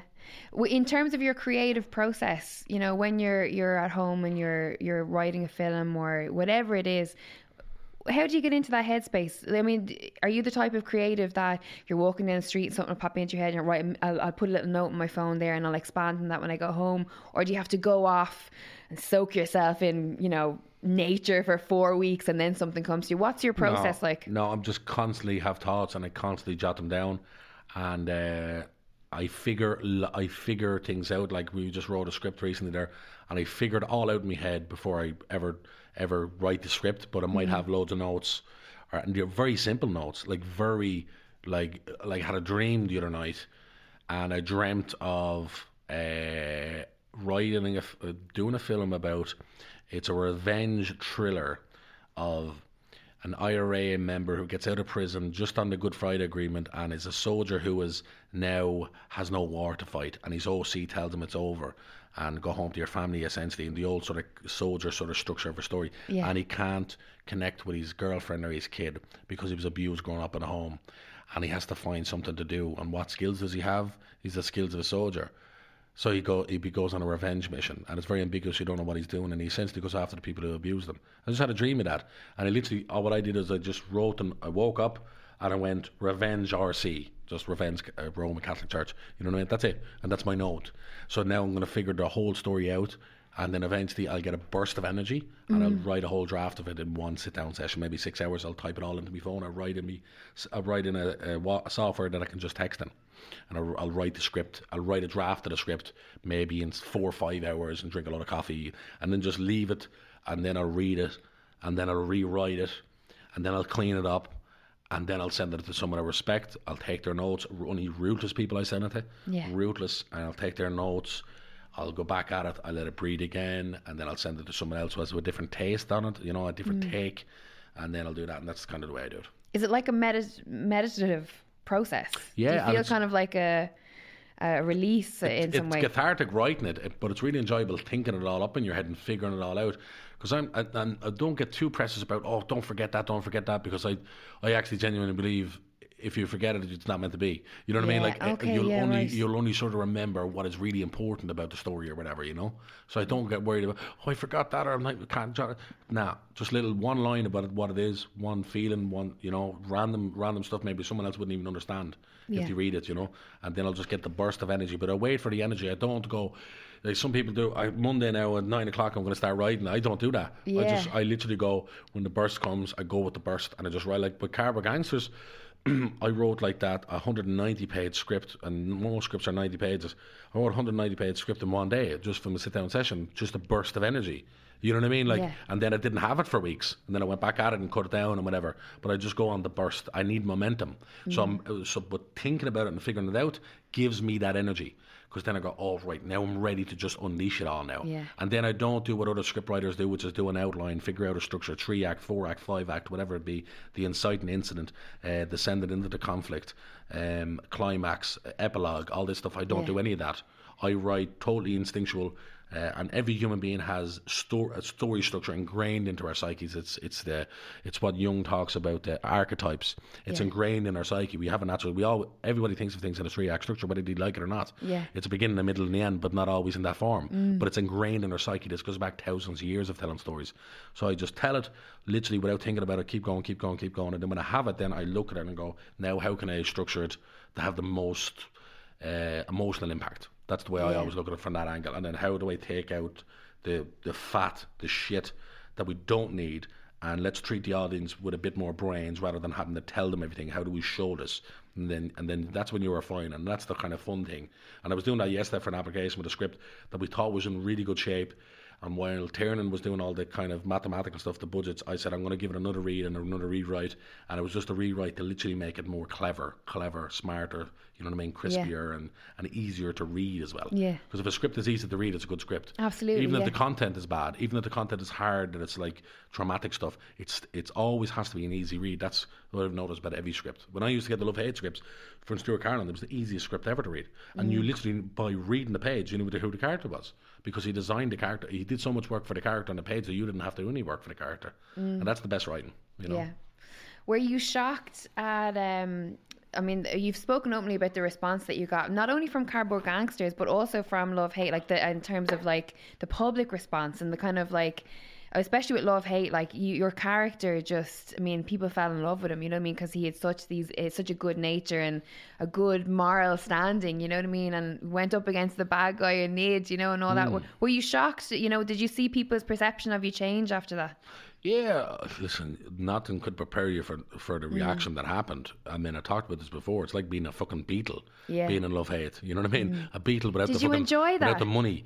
Um, uh, I can't say I didn't take it because there was moments I definitely enjoyed, but it got very heavy for me. Yeah. and uh, it definitely it it affected me negative positively first of all, and then it got too intense, and then it went really negative. You know, um, but going back to the character, I, I one one thing I didn't want was. I love to play characters who have an inner conflict going on with themselves. They don't know what they're doing because I can relate to that because that's me. Yeah. And they're the most interesting characters to watch. They're most compelling. If you look at Tony Tony uh, Soprano or you look at Walter White, there's always an internal conflict, and because of that, you can, can forgive them bad things. And I think this is interesting. So I didn't want him to be a character that goes and blows someone's heads off and doesn't give a shit. He's a psychopath. I wanted it to be someone who struggles. And t- and Stuart thought, well, he's a traveller. Like, and travellers are religious, most of them. I'm not. Give him that religious morality. Yeah I went, that's a great idea. So that's where we kind of started with. So it's it it's was trying to get the audience to forgive the unforgivable, which is forgive him mm. from killing somebody. But how do you do that? The character I end up killing, first of all, before Nidge, who's the other traveller character, he set up my kid to be shot. Of mm. course you're going to forgive that. But also, what was interesting, what Stuart done and he put on the page was, he had my character essentially think out loud, which was a way of actually verbally torturing the other character. Yeah. Because he's giving him hope as if he might not kill him. Mm. But in the back of my mind, I know that he's always going to kill him. But because he's, he has empathy and a religious morality, he's justifying the killing to the character himself and thinking out loud, letting him know that this is why I'm going to kill you, but giving him a little bit of hope because he doesn't want to break them until Yeah. he's ready to go into the moment of psychosis, and then he kills him. So that was like the the big moment when that happened with my character. That kind of exploded online. in the pub wasn't it when when Well, that was the Nidge one, but this was when I killed the fella in the um, in the container, and I killed him and I, I sliced him Oh, yeah, up or whatever. Yeah, yeah, yeah. yeah. So that was Ah, that- the poor fella, John. Yeah, I know. Thomas Collins, a friend of mine as well. He's a great actor, traveller actor actually as well. Would you know? Just let him go. Not up to me. Do you know what's gas when, when people when people approach me and they and they blame me for killing Nidge or whatever and ending the series? Yeah. I go, do you not fucking understand? I didn't write this fucking thing. You fucking you fucking idiot. I met this one fella right, and some people are fucking mad, right? Yeah. And I don't mean to be bad. This I was outside Blanchardstown shopping centre. I was getting picked up to go down and do this film in Navan. And a fella come up to me, and this was in the middle of why Love Hate was on, and it was it was the two days before the last episode. I think it was on a Friday, Saturday, the day before the last episode. And he was like, um, "Hey, yeah, yeah, yeah, Patrick, Patrick." I said, "Who's that?" Just the old man. I said, uh, "Patrick, uh, you want to get out of here? Get out of here." And I said, "What are you, ta- what are you talking about?" I, I started laughing. I thought he was like taking the piss with me. Yeah. He said, "Fucking ninjas around here." And I just literally bust out laughing. I was with my friend James, who played my brother in love, and the two of us laughed, you know? Yeah. Went, Don't be fucking laughing, get out of here, he's gonna fucking whack. And we kept laughing, we were laughing more. I thought this man was winding me up. His son come over and his son just went like that, like, he's, not mad. well. He's mad, he's not well. Like, I was, oh, Jesus Christ. No, this you- fella was thinking was going around looking for me. Out in Blanche, you know? doing his shop, Yeah. doing his daily well, I give, shop. I give you another laugh. um, obviously, killed the Nid's character, blah blah blah, right? And I, Yeah. I went around. Whenever like I was asked by several people about it, it is, I was like, at least an old traveller won for once, you know. Yeah. Little little little soft joke. I didn't think it was too controversial, but I went to uh, I went to a big fight event in uh, the O2. And I went up to the floor. The floor was called the V VIP floor, right? Oh, yeah. And I was invited up there. I said, okay, yeah, free drink sounds good. And there was these gang. I'm not going to say who the fuck they fucking were, but these are top gangsters, uh, like famous. And I went over and they were all, all right, John, what's up, buddy? Yeah, there, take a picture, take a picture with the Nidge Slayer and all this, right? And I says, yeah, about time a traveller won for once. Silence. oh, I said, oh my god, I was there with Stuart Carolan. Uh, okay, lads, I think I'm just going to get out here. if someone could point out the exits. I need to get out of here to release my butt cheeks. so I left the VVIP and I went back down to the VIP. Just the regular I said the VIP. VIP will do me. I don't need to be up there with them elites. uh, but it's gas. It's gas because some people take fucking shit serious. Like I have people challenge me to fight and all. Do you think you're a gangster? Uh, no, I played a gangster. It's fictional. I'm an actor. Hello. my job. And then other people like um, there was one fella. The only re- selfie I've ever refused this one fella in Lily's, I know Lily's what a wanky Well, name. w- what is John Connors know, doing in yeah, yeah, Lily's in the first But you know, place? Lily, Lily's treated me really good, so I actually won't bad talk Lily. They treated me really good. But um, this one fella come up to me and he went, uh, and he was wearing an Ireland rugby top the day Ireland played some whatever they fucking won. I don't care about rugby. I can give a shit about it to be honest. Uh, I think you know that by the play. Yeah. Ireland's Yeah, called. yeah, yeah. But uh, um, but he come up to me. He says, "Here, uh, Johnny." And it's not even my name, but I'll accept Johnny. I've, I've loads of names, right? I'm getting a selfie with you. And I said, uh, uh, sorry, I, I was literally thought, he didn't just say that to me. Sorry, what did he say? I'm getting a selfie with you. I said, You're getting a selfie with me, are you? And he says, Yeah. If it wasn't for the likes of me, you'd be still boxing in car parks. You're kidding me. I swear to holy God. I said, Right, cameras are everywhere. Calm down, breathe, meditate. Hmm, how are we going to handle this? Okay, okay. I'll have to pierce through this fella's soul with my eyes. I said, I swear to God, if you don't leave me right now, I'm going to reach through and rip your heart out of your chest and eat it. I swear to holy God above in heaven, do not test me. Get out of my face. Oh, there's no need to get so personal about it. And just walked off. So you get them sort of situations where you just want to, then you got to you got to think yeah. about the camera looking at you, you know that kind of way. But give me an example of a of a on the other side of that. What's been the most um, memorable time that someone has approached you and said, you know, whether it was the, it, they took something from an appearance on Love Hate, or you're writing on Cardboard Gangsters, or just you. What's been the most uh, memorable one? There's been a few. There's been a few. Like the, with my play, there's been less shallow um, interactions because the play is so heavy and it's talking about a lot of important stuff. And there was one woman who, whose brother went to Letterfrack. Yeah. and uh, sh you know, Letterfrack is a is a was an industrial school. It was like the San Quentin of industrial schools. My grandfather went there. And you have it's in Ireland's Call. It's you an Ireland's speak call, about yeah. it. So she seen me talking about that, and she busted out crying and thanked me for it. And again, we met an old woman in um, in uh, Kerry in the Writers' Week uh, festival down there. Uh, and she said the same, and like a lot of these old people who grew up in sort of this Catholic Ireland and seen the change in the last fifty years, were all crying, like a group of them, like like an audience of people crying. And I, it was the, I did that Q and A the night before I did it, my grandfather had been anointed, and I went down and still done the play, and literally left and went back down. And in the middle of it all, I was just crazy, wondering what the fuck, how am I going to do this performance, you know? But it ended up being me most of the, me most emotional performance because I thought my grandfather was going to be dead by the time I got home, you know. And I connected deeply with them, and they were all thanking me and uh, and just saying thank you for talking about this trauma that no one wants to talk about. So them moments were the most emotional for me, and and and kind of. Um, it confirms that you're doing you're you're doing something that's worthy of something, and we all need that. We all need a sense of meaning and purpose. Purpose, yeah, I was just about to ask. Do you feel like you're achieving your life purpose now, and um, you know, in acting, in being this creative John Connors? I think I'm figuring out what I want to do more. I don't know. I think I've, I've you know, no one's ever going to be happy with what they're doing. I Yeah. don't think anyway. I'm not going to be anyway. Um, but I'm figuring out where I need to go, and I'm figuring out that it's all the same thing. It's all what I'm. I'm essentially just trying to pull back the curtains with what I'm dealing with myself, put that out to the world, and hope other people get something from that. Mm. And I'm doing that with me talking, I'm doing that with me acting, I'm doing that with me writing. Yeah. It's all about healing for me. That's what it's all about. So I'm figuring that out now. I'm being less hard on myself nowadays and, and, and with the guilt and shame and all these stupid things that get ingrained in us. Uh, and I'm becoming more and more self-aware, seeing the important things, seeing family, all that kind of stuff. So I'm gr- I'm definitely growing more, um, and I'm hoping that I'm trying to do things artistically, creatively, that I won't regret in ten years' time. Yeah. you know what I mean. Not like I don't want to look back and go, that was pretty immature, an immature lens to look at that.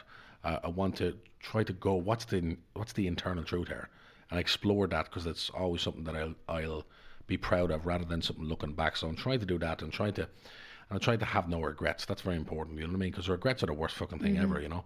And even recently, like in all the deaths in my family and all that, it's fucking confirmed that even more and more. Like, because you don't, people are dying all the time, and you never get to say goodbye, or you never get to tell them you love them. You know.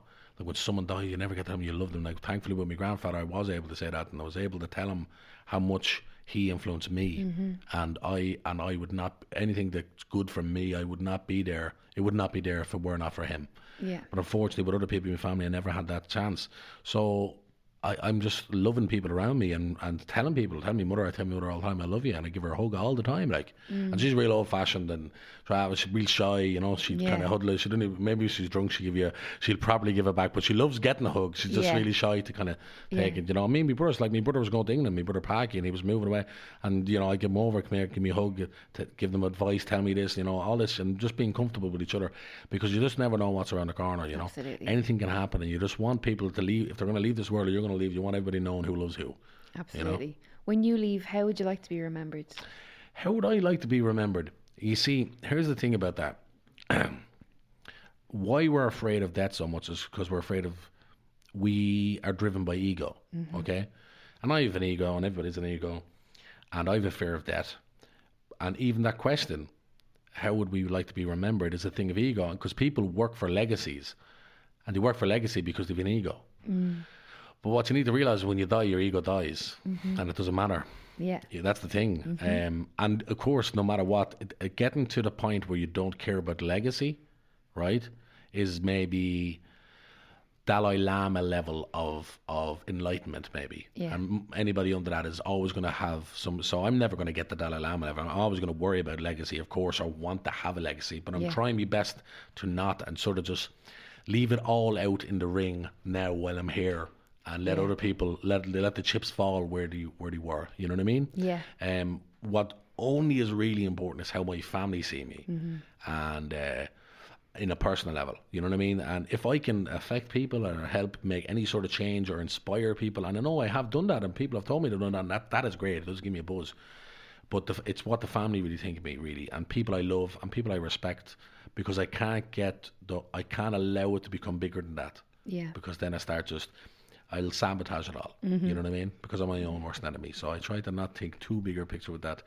Like if I'm Self sabotage. yeah, yeah. If I'm looking, well, I'm 29 now. Yeah. If I live to 70, that's a fucking great age. Like, if I can get there, you know what I mean? Like, if I get to 70, I don't give a shit then about my fucking legacy. You know what I mean? Like, I, I'm, I'm 29, like, and I'm fucking ancient for a traveller not to be married and have kids as well. Like, Well, th- I was going to ask you that. I was going to ask that because, you know, I see some kind of similarities because I'm obviously 35. I'm not married. I Mm. Don't have any kids. And it's like, you know, it's like going around with leprosy or something. Yeah. Like, you're not married. You don't have kids. You're 35, Yeah, you know? yeah, yeah, You don't own your own house. But what, how does that affect you, you know? Uh, well, there's two ways of looking about it. We've a growing population of the world already. I think when I was a teenager, we had six billion population. Now we're seven point nine or something. So uh, maybe maybe adopting is better. Uh, stop fucking procreating people. Nah, but I look, I, I- like I've again l- l- uh, ego and legacy. You definitely think about uh, your your your your seed carrying on, your Yeah. breed carrying on. You know what I mean? Your name carrying on. I think about those things. Yeah. You know what I mean? But I'm not prepared to go there right now because I have too many obsessions. Mm. And then I need to have all my ducks in place before I ever go down that road. You know what I mean? Interesting. so Yeah, yeah, yeah. I have a certain level I need to reach as an artist, as a person, and then we'll see what happens. Do you, just feel like a know. relationship would kind of take you away from Yeah. your focus? I've too much. Th- like relationships are fucking hard work. You're telling me. Work, like, You're you know what I mean? telling Like, me. I can't do it because I'm. I'm like I am. Like for instance, like I'm leaving you now, and I'm going to be editing until six in the morning. Mm. Like what girlfriend's going to put up with that? And then I'm doing applications, and then I'm going to go on a film set. And once I'm in a film set and acting, I'm doing 15, 16 hours a day. You're not going to see me. Yeah. And I'm, if I'm playing a part where I'm going through any sort of conflict or struggle, which every fucking part I play, I'm going to be in a really bad mood. Yeah. You know what I mean? Like so. Yeah. And then and then guess what? Guess what? I'm gonna be six weeks fucking doing that, Phil. I'm gonna be so night. I'm gonna go on a bender, and you won't and you won't be able to contact me. and God knows what's gonna happen. And I could be in a house full of fifty women, and I don't know what's gonna happen because I can't trust myself. so I don't know.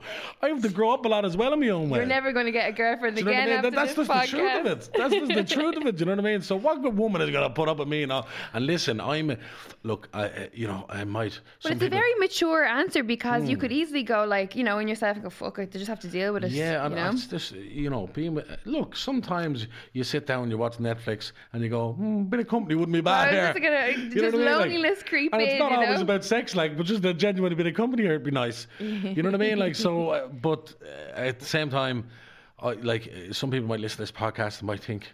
God forbid, they might think I have a bit of charm about me or, or a bit of uh, some good qualities. But if they hung around me long enough, they'd know how annoying I am. I annoy people and I get pleasure annoying people. Like, and I, I like to figure out what somebody's tick is and keep pressing that button. Yeah. So, like, that's not good for a relationship. like, you know what I mean? Unless you fucking, again, have the enlightenment value of the Dalai Lama, I'm probably going to annoy the shit out of you. Absolutely, yeah. So, uh, women, all that stuff, that's that's down the road. That's down the road. Um, But it's it, it's an interesting concept, right? Because I see so many, especially in, in my work with fighters, right? Yeah. And they're in relationships, and they're they're with partners who really just don't understand what it takes to be a high level professional athlete. Yeah. And it's it's at this stage where they're like whether they're 19, 20, and they're starting to discover women and the session, or they're kind of in their twenties and the partner wants to settle down, have a Mm. family, and go on two holidays a year, and they're like, this is just not my life, and you can see the friction starting to to creep in, you know. And someone who is 35 and who who has been in that position before, I'm like, cut your losses and run. You know what See, I mean? like you have to, you have to look at it one way, one way. You have to look at it one way or another. It's up to you, but you have to look at your life with how much time do I have, Mm-hmm. and how do, do I do distribute that time.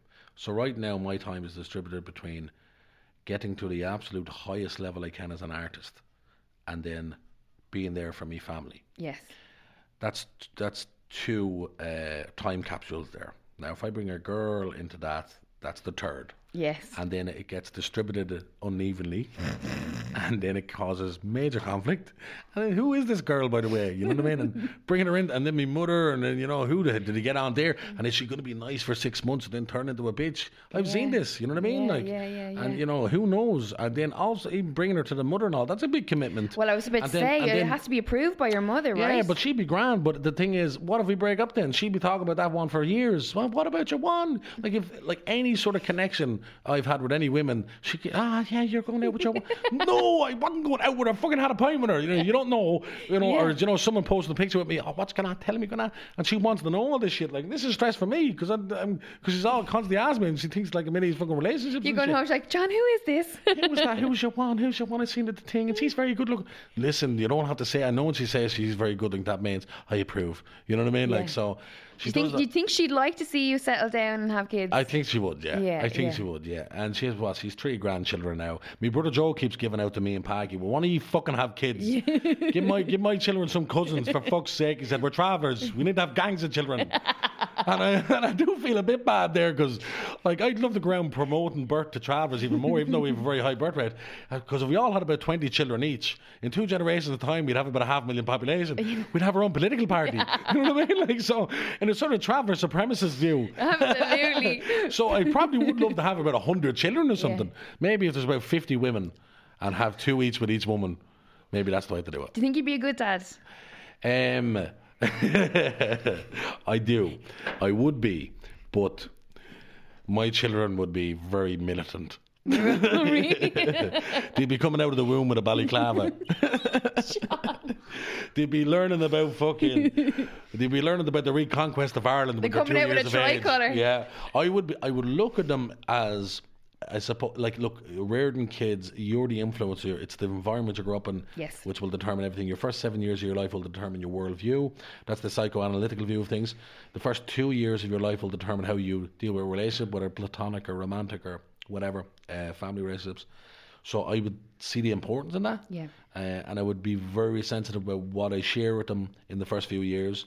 And then if I was with a, a woman, of course, I, my rule would be to never argue in front of them, things like that. Yes. And uh, I would, I would, uh, like I'm sick, like I'd be putting on Beethoven while they're in the womb, and and you'd have to listen to that for three hours, and you know what I mean. And it'd be playing just tapes of Irish the language, so they'd naturally pick it up, and Yeah. like because their their brains are like sponges, you know what I mean. So I'd be like the way I try to cram knowledge into my brain, I'd Yeah. be trying to do that before they even hit three. I'd be trying to get so much knowledge into their brain, you know what I mean. Yeah. I'd start boxing with them as soon as they're walking, mm-hmm. you know what I mean. But I wouldn't Yeah. allow them to spar until they're about ten or eleven. You know what I mean? Like, so yeah, I, I would be good. I do, but I may I'd probably have such a level of trying to I want them to succeed so much they could probably end up being really bad people. Go the other end. but that's the way. Because I look at me, my niece, my niece and my nephews, and I love them so much, like Yeah. so much. Well, you put up was it? It's your two nephews that you put Yeah, up last night. yeah. Yeah. There's so. What are their names again? Joseph and Killian. Yeah. I love them. so- Like it's mad because I love them so much. Like love them so much that I can't even I can't even imagine what it'd be like to have your own child. Exactly. You know what I mean? I'm yes, going yeah, because that's yeah, love is intense, and do I need that love in my life? Because you're just constantly Yeah. thinking about that But love. it opens up a whole. It opens up a whole space of like fear Yeah. and you know. and it does it, it do then it does change your motivations it does um dictate your decisions then Yeah. and i'm sort of like i'm going see the thing is i i have a sort of self responsibility on me as well Mm. like because i need to i need to before someone climbs everest before some uh, a group of people can climb it, someone has to climb it. Someone has to climb Everest, and they go, "Oh, someone can climb Everest." And I'm constantly trying to climb a load of Everests for travellers Yeah. and for working class people and people from Darndale and areas like that, so that someone can go, "Yeah, well, he did it, he did it." You know what I mean? Because I saw it with Michael Collins. Mm. Michael Collins was in Glenroe and he did loads of theatre and whatever, and he was in a few films and Yeah. he's in Man About a Dog. And I went, "Oh, hang on, what I thought about This is. Blackie. Is it Blackie yeah, and yeah, well, Yeah, he was he was fr- his friend in it. Yeah, Oh, he was a yeah. traveller character, Blackie.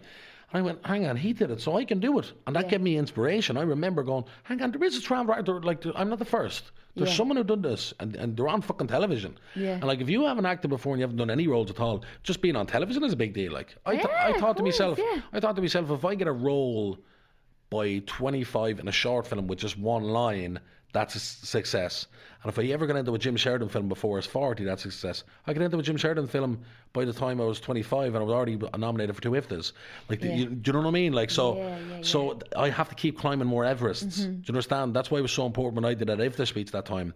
Was to was to really voice what I wanted to, to set an example and to show I'll remain who I am as well. Because the thing was with travellers, if you wanted to, to succeed in something that was not typically a traveller profession or whatever, or, or, or- get into edu- the education system. The idea was that you had to excommunicate yourself in your family, in your mm-hmm. community, Yeah. and become a settled person.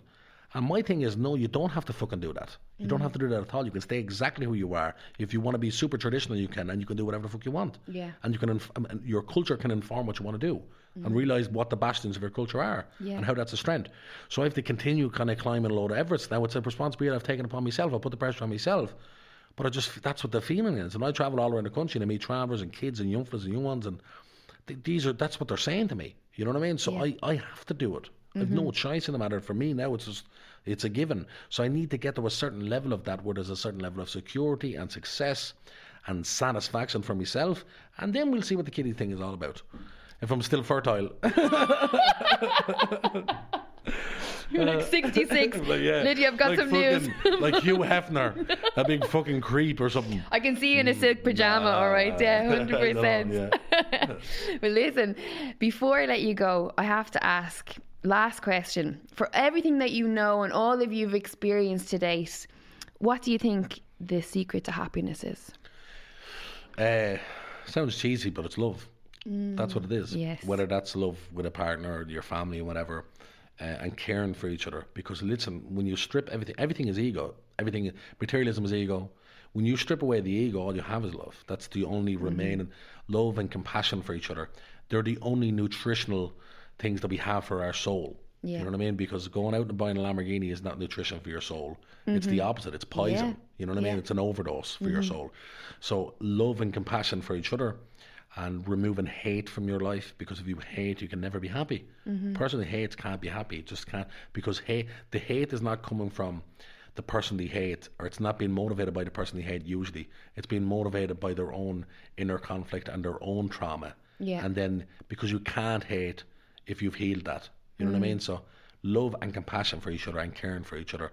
That's all that ever matters because if something happens tomorrow and the shit hits the fan, Yeah. all you have is your family and the people you love. That's it. Mm-hmm. It all doesn't matter. I've seen it all. I've been very high in one point and, and got this, but when shit hit the fan and I went, I had no one to back me up. Who was there? My family, my mother, my brothers, my cousins, my uncles, my aunts, my grandparents. They were the only ones who don't give a shit if I fuck up, who mm. don't give a shit if I do something stupid, who forgive me no matter what. Whereas no one else does. want- Loads of mm. people don't want to forgive Yeah. me. Loads of people want to hate me, and that's it. And I can't let that outside hate infect my in- my inner love, my circle.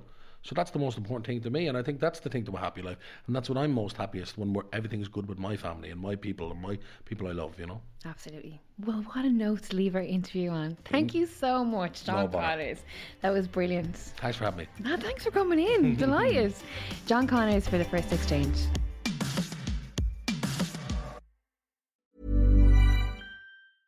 Ever catch yourself eating the same flavorless dinner three days in a row? Dreaming of something better? Well, HelloFresh is your guilt-free dream come true, baby. It's me, Keke Palmer. Let's wake up those taste buds with hot, juicy pecan-crusted chicken or garlic butter shrimp scampi. Mm. Hello Fresh. Stop dreaming of all the delicious possibilities and dig in at HelloFresh.com. Let's get this dinner party started.